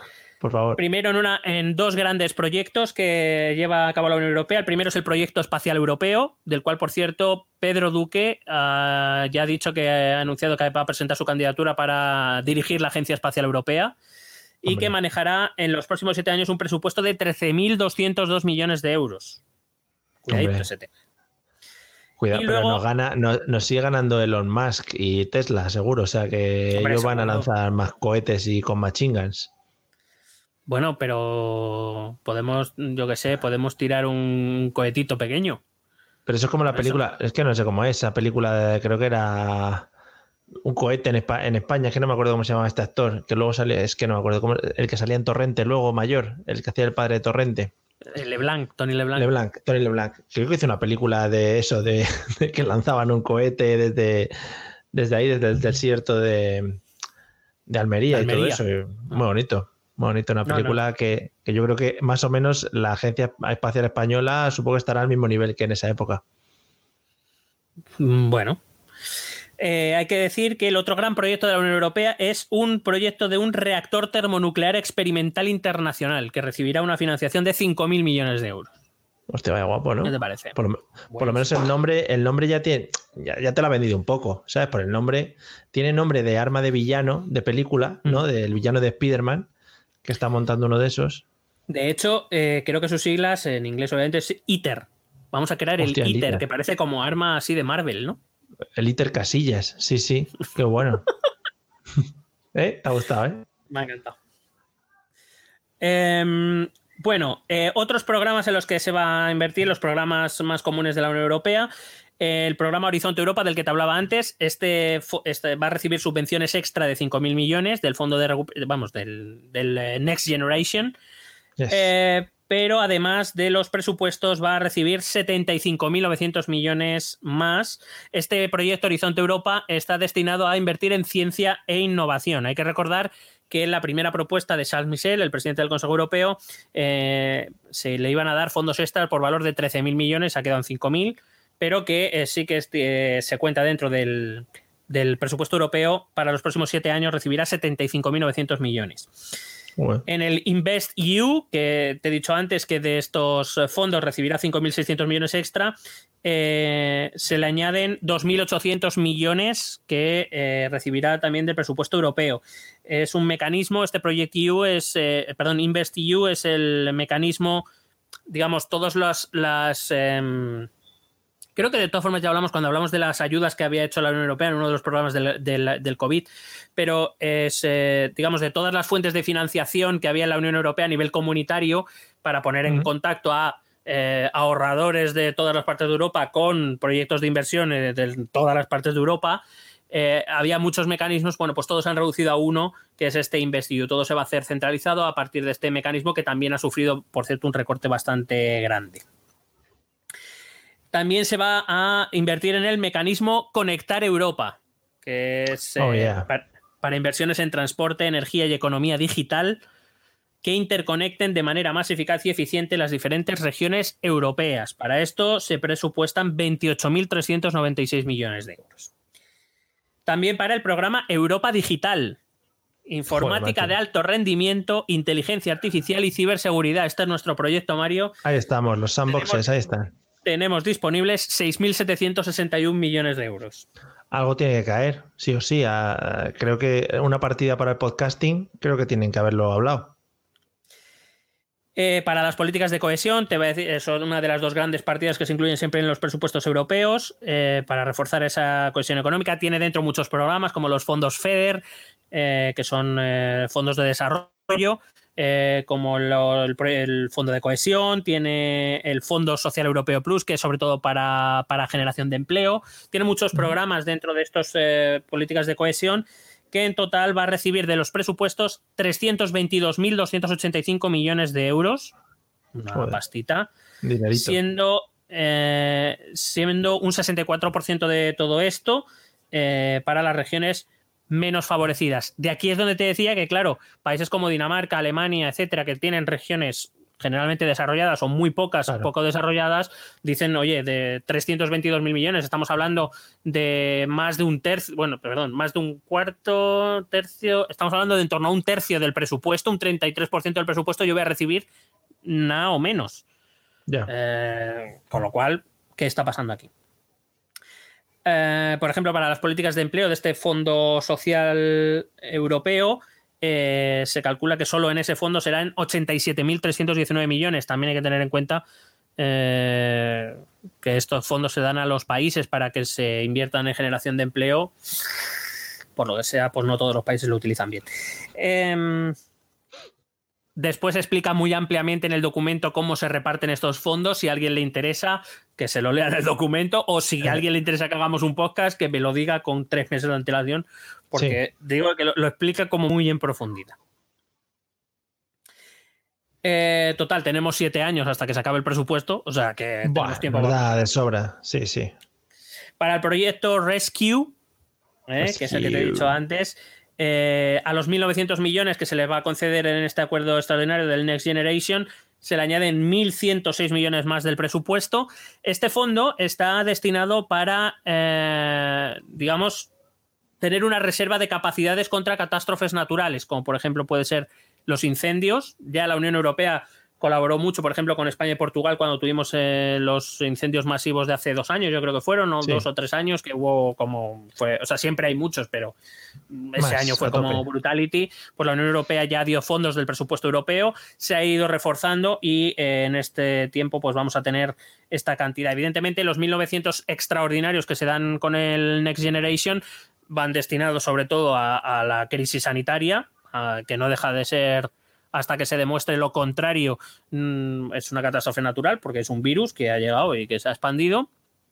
Mm. Y eh, esos 1.106 millones, pues eso, para incendios, para otro tipo de catástrofes, si hubiera terremotos o, o este tipo de cosas, eh, pues bueno, se tiene esa reserva que también va destinada, tiene que ir destinada a equipamiento para que para llevarlo allí donde se necesite, cuando se necesite. También no es, no es que se tenga personal, aunque sí que se va a tener un cierto personal, pero evidentemente se contará con las reservas humanas nacionales, pero sobre todo va destinada a equipos, a infraestructuras que puedan ser útiles en caso de esas eh, catástrofes naturales. Para el programa de salud se van a gastar 1.670 millones. Para el programa Europa Creativa, que es para el sector cultural, 1.642 millones.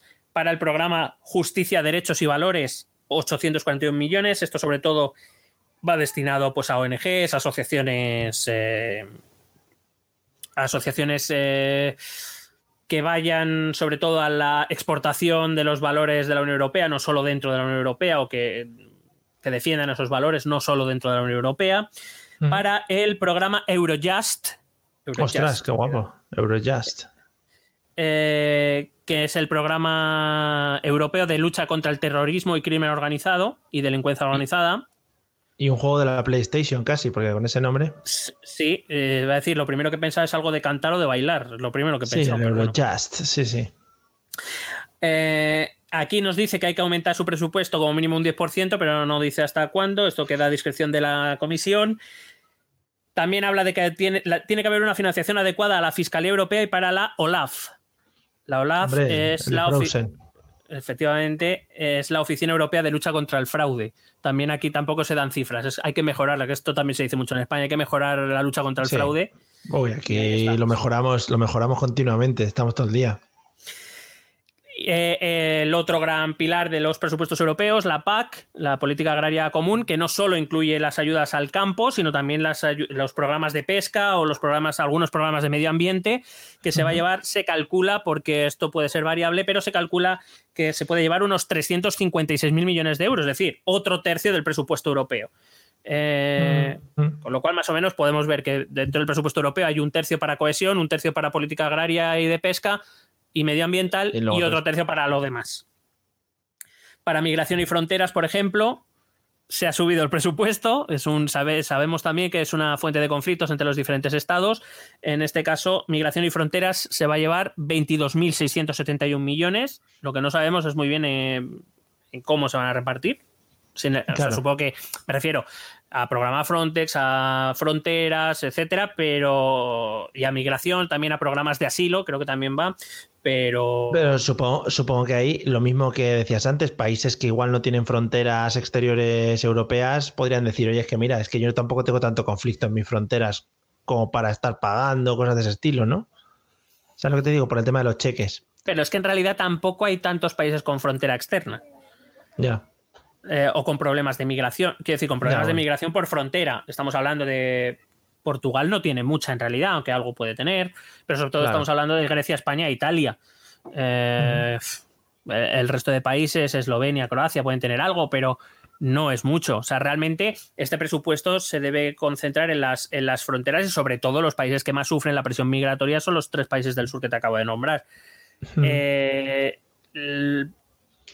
Claro, y, es, eh, un poco la eterna discusión que creo que ya hemos comentado también en otros podcasts de, hombre, mi frontera es mía y la quiero gestionar yo, pero por otro lado, la frontera es de toda la Unión Europea y esto deberíamos gestionarlo entre todos. Entonces, aquí estamos. Supongo que estos 22.671 millones se le dará una buena parte a estos tres países, a España, Italia y a Grecia, para estar en temas como Frontex o patrulleras y este tipo de cosas y, en temas de fronteras. Y así, pues, eh, bueno, pues eh, para que no involucres al resto de la Unión Europea, te damos pasta para que lo gestiones tú mismo y ya está. Así te puedes seguir quejando que el resto de, la Unión Europea es súper insolidario y demás, pero está recibiendo pasta.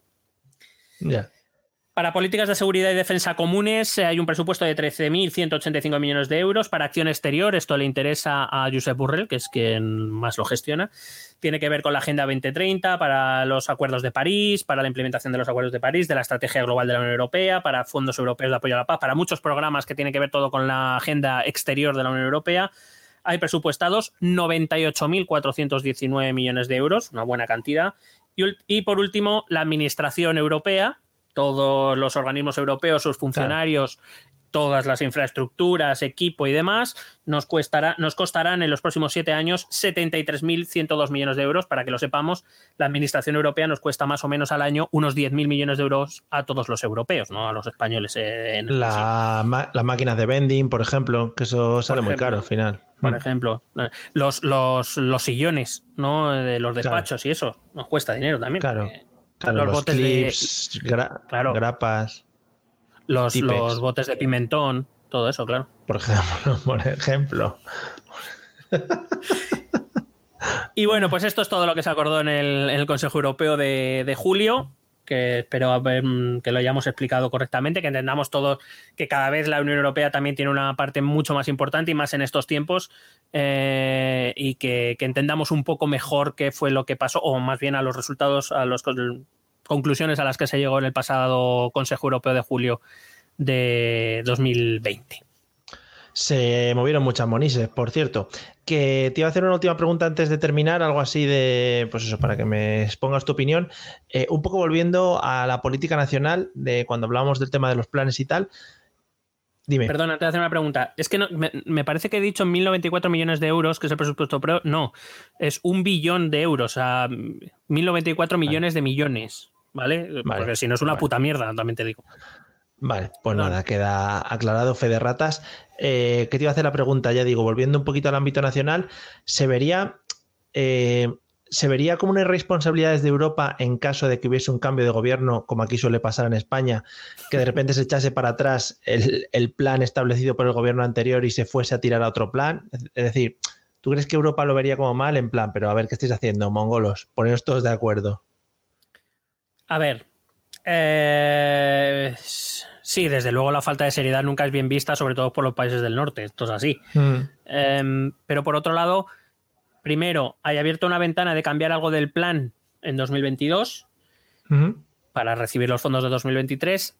Pero por otro lado, hay que decir que eh, en cualquier caso, si eso ocurriera, eso iría en perjuicio de España. Ya. Y no voy a decir en beneficio del resto de la Unión Europea o de los países frugales o de la Comisión, pero teniendo en cuenta que solo nos van a dar el dinero que nosotros hayamos comprometido antes en un plan previamente aprobado, si yo, si, si España en un cambio de gobierno, o el mismo gobierno, que no sería tampoco extraño, Sí, no. decidiese salirse de ese plan y ir por otro camino, pues la Unión Europea le dirá muy bien, pero yo no te voy a dar un puto duro más. Tú te lo estás gastando, pero no me vengas a reclamar porque yo no te lo, voy- yo no te lo voy a reembolsar. Es decir, que todo lo que te gastes por un camino que yo no te haya aprobado, te lo vas a comer tú solito. Eh, evidentemente, no, no me atrevería a decir que ni siquiera con un cambio de gobierno alguien se fuera a desviar mucho. Repito, a lo mejor si eso ocurriera en 2022, repito, se pueden, se pueden proponer algunos cambios en dicho plan. Pero esto también te digo que es como todo. Mm, Yo es que soy de los que creo que sería mejor reunirse con las principales fuerzas políticas y determinar un plan para que pase lo que pase, ese plan se haga. ¿Qué va a ocurrir? No, no va a ocurrir, digo, pero eso es lo que yo, eso es lo que a mí me parecería mejor. Ya estamos con tus locuras lógicas y coherentes. Es que de verdad te vas por unos cerros de Úbeda.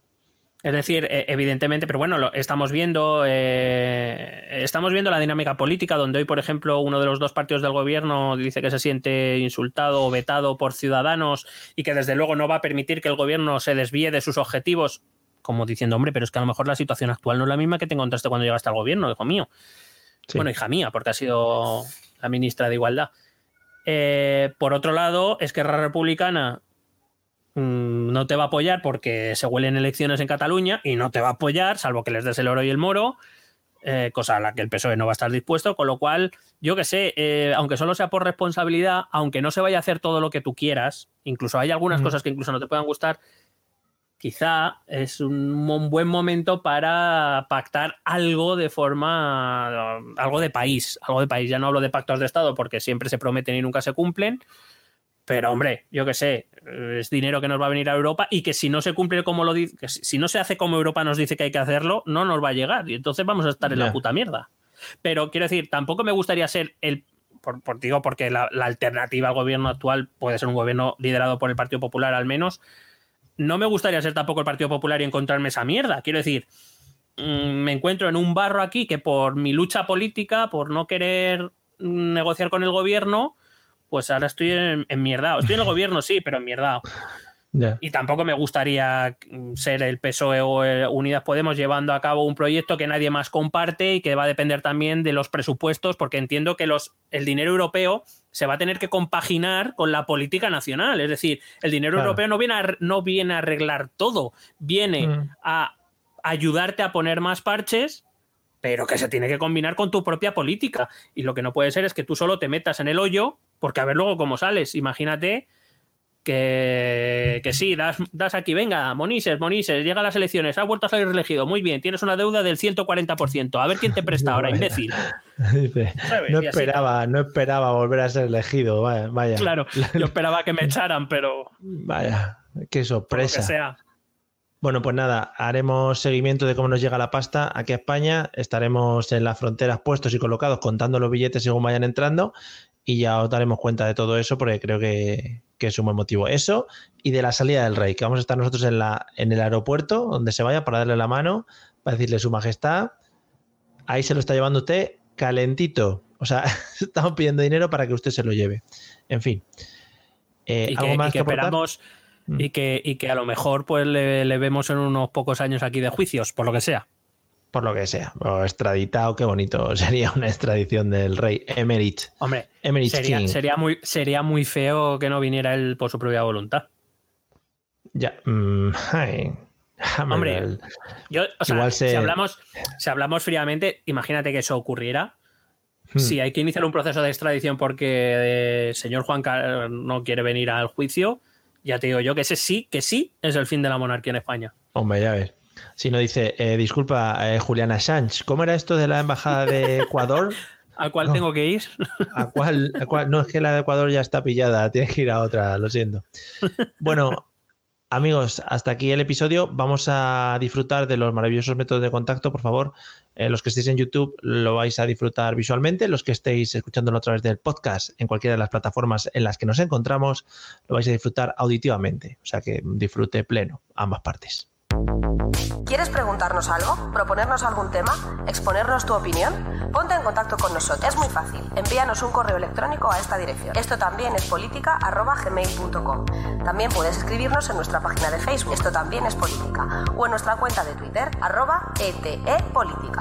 O si lo prefieres, visita nuestro blog. Esto también es política.wordpress.com. Recuerda que puedes suscribirte a nuestro canal de YouTube. Y si quieres charlar con nosotros directamente, únete a nuestro grupo de Telegram. El enlace en nuestras redes sociales. Porque tú también formas parte de Esto también es política. Mola, mola lo de si quieres charlar con nosotros directamente, únete al canal de Telegram, cuando tu, tu última frase en el canal de Telegra- Telegram es mm, ¿de qué tengo que hablar? ¿Qué mensajes? Muchos mensajes.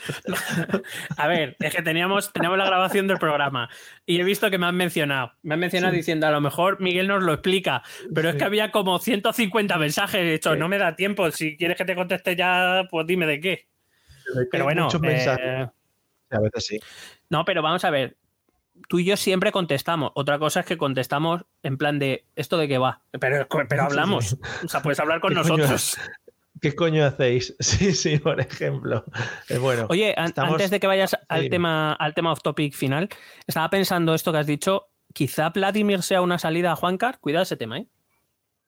que vaya allí. Hostia, Cuidado. podrían ser los nuevos Famino y Cansado. Tú lo ves ahí. O típico. Típico, vamos a llenar la jarra, no sé qué. Pero en vez de en francés, en ruso. Joder, serían buenísimos. O sea, eh, el otro hablando en ruso, Juan Carlos no enterándose. Fuah, sería espectacular. No lo sé, no sé. O sea, yo creo que, ya te digo, va a ser algo de lo que se hable durante estas semanas y se harán elucubraciones, ¿no? Igual nos hace el truco y al final se queda. Pero undercover, ¿sabes? Como esta gente que, que dice que sale de su casa y luego se queda adentro, por ejemplo. ¿sabes? Igual está en la casa de la piscina. Claro, claro. O la del perro, que tiene que ser la casa del perro como la mía, más o menos. Sí, sí. Pues si es como No la sé. tuya, ya es más grande que la mía. O sea que. Bueno, pero eso porque aquí ya tenemos un nivel adquisitivo que es que yo desde que llevo haciendo podcast, al final eso se nota, ¿sabes? No, no, Estoy está montado. Sí, sí. Bueno, pues eso. tarde. Claro, efectivamente. Pero bueno, llegaste muy bien, ¿eh? en plenas condiciones y creo que ahora mismo eres un referente para mí eh, en el mundo en general y una buena persona, sobre todo. Amigo de pues tus amigos, ¿no? Sí, pues es- eso, eso es a lo que uno aspira en el fondo. Efectivamente, en el Fondo de Recuperación Europea. Correcto. Eh, pues nada, no tenía ningún tema off topic. Si quieres toma- tocar algo, si quieres tocar algo en general, ¿quieres tocar algo? ¿no? Bueno, hombre, ten en cuenta que pasa el confinamiento solo en mi casa, entonces a tocar No, algo. hay que pues, tocar, hay que tocar. Eh, he estado viendo ah, últimamente que están empezando a hacer conciertos, eh, son lo que llamaría conciertos tristes, ¿no? Porque la gente está sentada en sillas muy separadas. Sí, pero yo iba a decir que no entiendo por qué se pueden hacer conciertos tristes, se pueden Mm. ir a discotecas, yo creo que vienen siendo un poco suicidas, a que te Eh, escupan como Jaggermeister en la cara. te- por ejemplo. Pero por, pero, por ejemplo, no, no se puede ir a otro tipo de cosas tipo cines o cosas de esas, no entiendo. No. Porque en el cine la gente monta mucho escándalo y, y luego O sea, enseguida te la encuentras, a alguien, habla. te encuentras a alguien chupándote la cara enseguida en el cine y eso hay que cortarlo. Sí, Bueno, cortarlo. si es la cara. Ya, sí, hay otros cines que, bueno, bueno, me En, lo han en las contado, últimas, en las- en las últimas filas se dice, Ah, se cuenta, yo no lo sé. ¿eh? No, no, a mí esto realmente, a mí esto me lo han contado de que sale en película, porque yo eso no, no he tenido nunca la oportunidad, ni de llegar a plantearlo, creo. En fin, Y también te, te iba a decir antes de despedirnos Sí. que he hecho un poco de menos las, cacerola- las caceroladas. uy, verdad, se nos estaba olvidando, ¿eh? Y lo de salir a las 8, ¿no? no, Sí. no ha vuelto a entrar, el DJ de tu barrio no ha vuelto a entrar, ¿no? No, no, no. Y ahora llega- llegan las 8 y hago como, ¿sabes? Miro así hacia la ventana en plan de. No, pero no, porque se oye algo de fondo y dices, ¿ahí se oís? No. No. Ya, bueno, te preocupes que en el próximo confinamiento, ahora en septiembre, volveremos a las 8 a aplaudirnos a nosotros mismos, ¿no? Por lo bien que lo hemos hecho. podríamos, sí, podríamos abrir un, un, un apartado de apuestas a ver cuándo empieza el siguiente confinamiento. Oh, vamos a hacer una porra. La... Joder, es que es chungo, ¿eh? Es chungo jugar, jugar esas cosas. Bueno. Mm, yo, ¿Eh? yo aviso, yo creo que a finales de septiembre, principio de octubre, por ahí podemos estar, ¿eh? ¿Sí? Joder, ojalá para nuestros cumpleaños. Lo celebramos ahí por todo lo alto. Sí, sí, Sí, sí, de hecho guay. puede ser una de las causas finales. Sí, seguramente. Que he escuchado este fin de semana que la gente que más dinero está ganando ahora mismo es tema abogados con eh, divorcios y Divorcios, herencias. O sea, que se están lucrando de, bueno, de lo malo de otras personas. O sea, esos abogados, madre mía, los abogados ya no tienen Sí. no- eh, abogados y notarios. Qué mal. Y Abo- gestores. abogado, abogado, el que tengo aquí. Viene, ¿qué te iba a decir? Pues eso mismo. Yo creo que es el mejor final de episodio. Bueno, el mejor final de episodio fue el de episodio 100, pero este también está así dejado por todo lo alto. Está bastante bien y eso que no hemos hablado de Operación Triunfo. Efectivamente, que estuvieron otro día en el concierto en el Bernabéu, creo. O sea que ahí lo dejo. Esa es mi... En el Bernabéu. Sí. Sería en el Wizzing, ¿no? Ah, en el WeThink, es verdad, es verdad. En el Porque el sí, Bernabéu sí. está de obras. Efectivamente, en el WeThink. Es que yo, cuando estuve en el concierto del Bernabéu, sueño todavía de aquello. Claro, Hombre, bueno. pero porque, fíjate, cuando, cuando no había COVID. Joder, qué tiempos, ¿eh? Ya no me acuerdo, casi. No, no, yo ahora ya... tampoco. Es como una bruma que hay ahí. Además, te voy a contar una cosa. Para trabajar me han puesto una pantalla de estas de, De de soldador. plástico delante, ¿no? Sí, parece que voy pues, a soldar una tubería o a, o a un panal de abejas o cualquier cosa de estas. Muy bonito. Bueno, yo el 1 de septiembre te diré a ver qué me ponen a mí. Un turbante, una movida, un palo para apartar a los niños. Fuera niños, bicho. Ah, igual voy con burka. Ojalá, ojalá, y todo lo veamos. Amigos, hasta aquí el episodio 118. Esperamos que os haya gustado. Duración, pues la habitual. Eh, que disfrutéis mucho este veranito del calor, que no os dé un golpecito de calor, que eso es muy malo. Eh, lavaros bien las manos, lavaros bien las demás partes del cuerpo. O sea, no nos centremos ahora solo en las manos. Sí, beber también agua. Lo que iba a decir, no nos centremos solo en las manos porque la gente se lava mucho las manos, pero otras partes igual se las deja un poquito ahí al aire.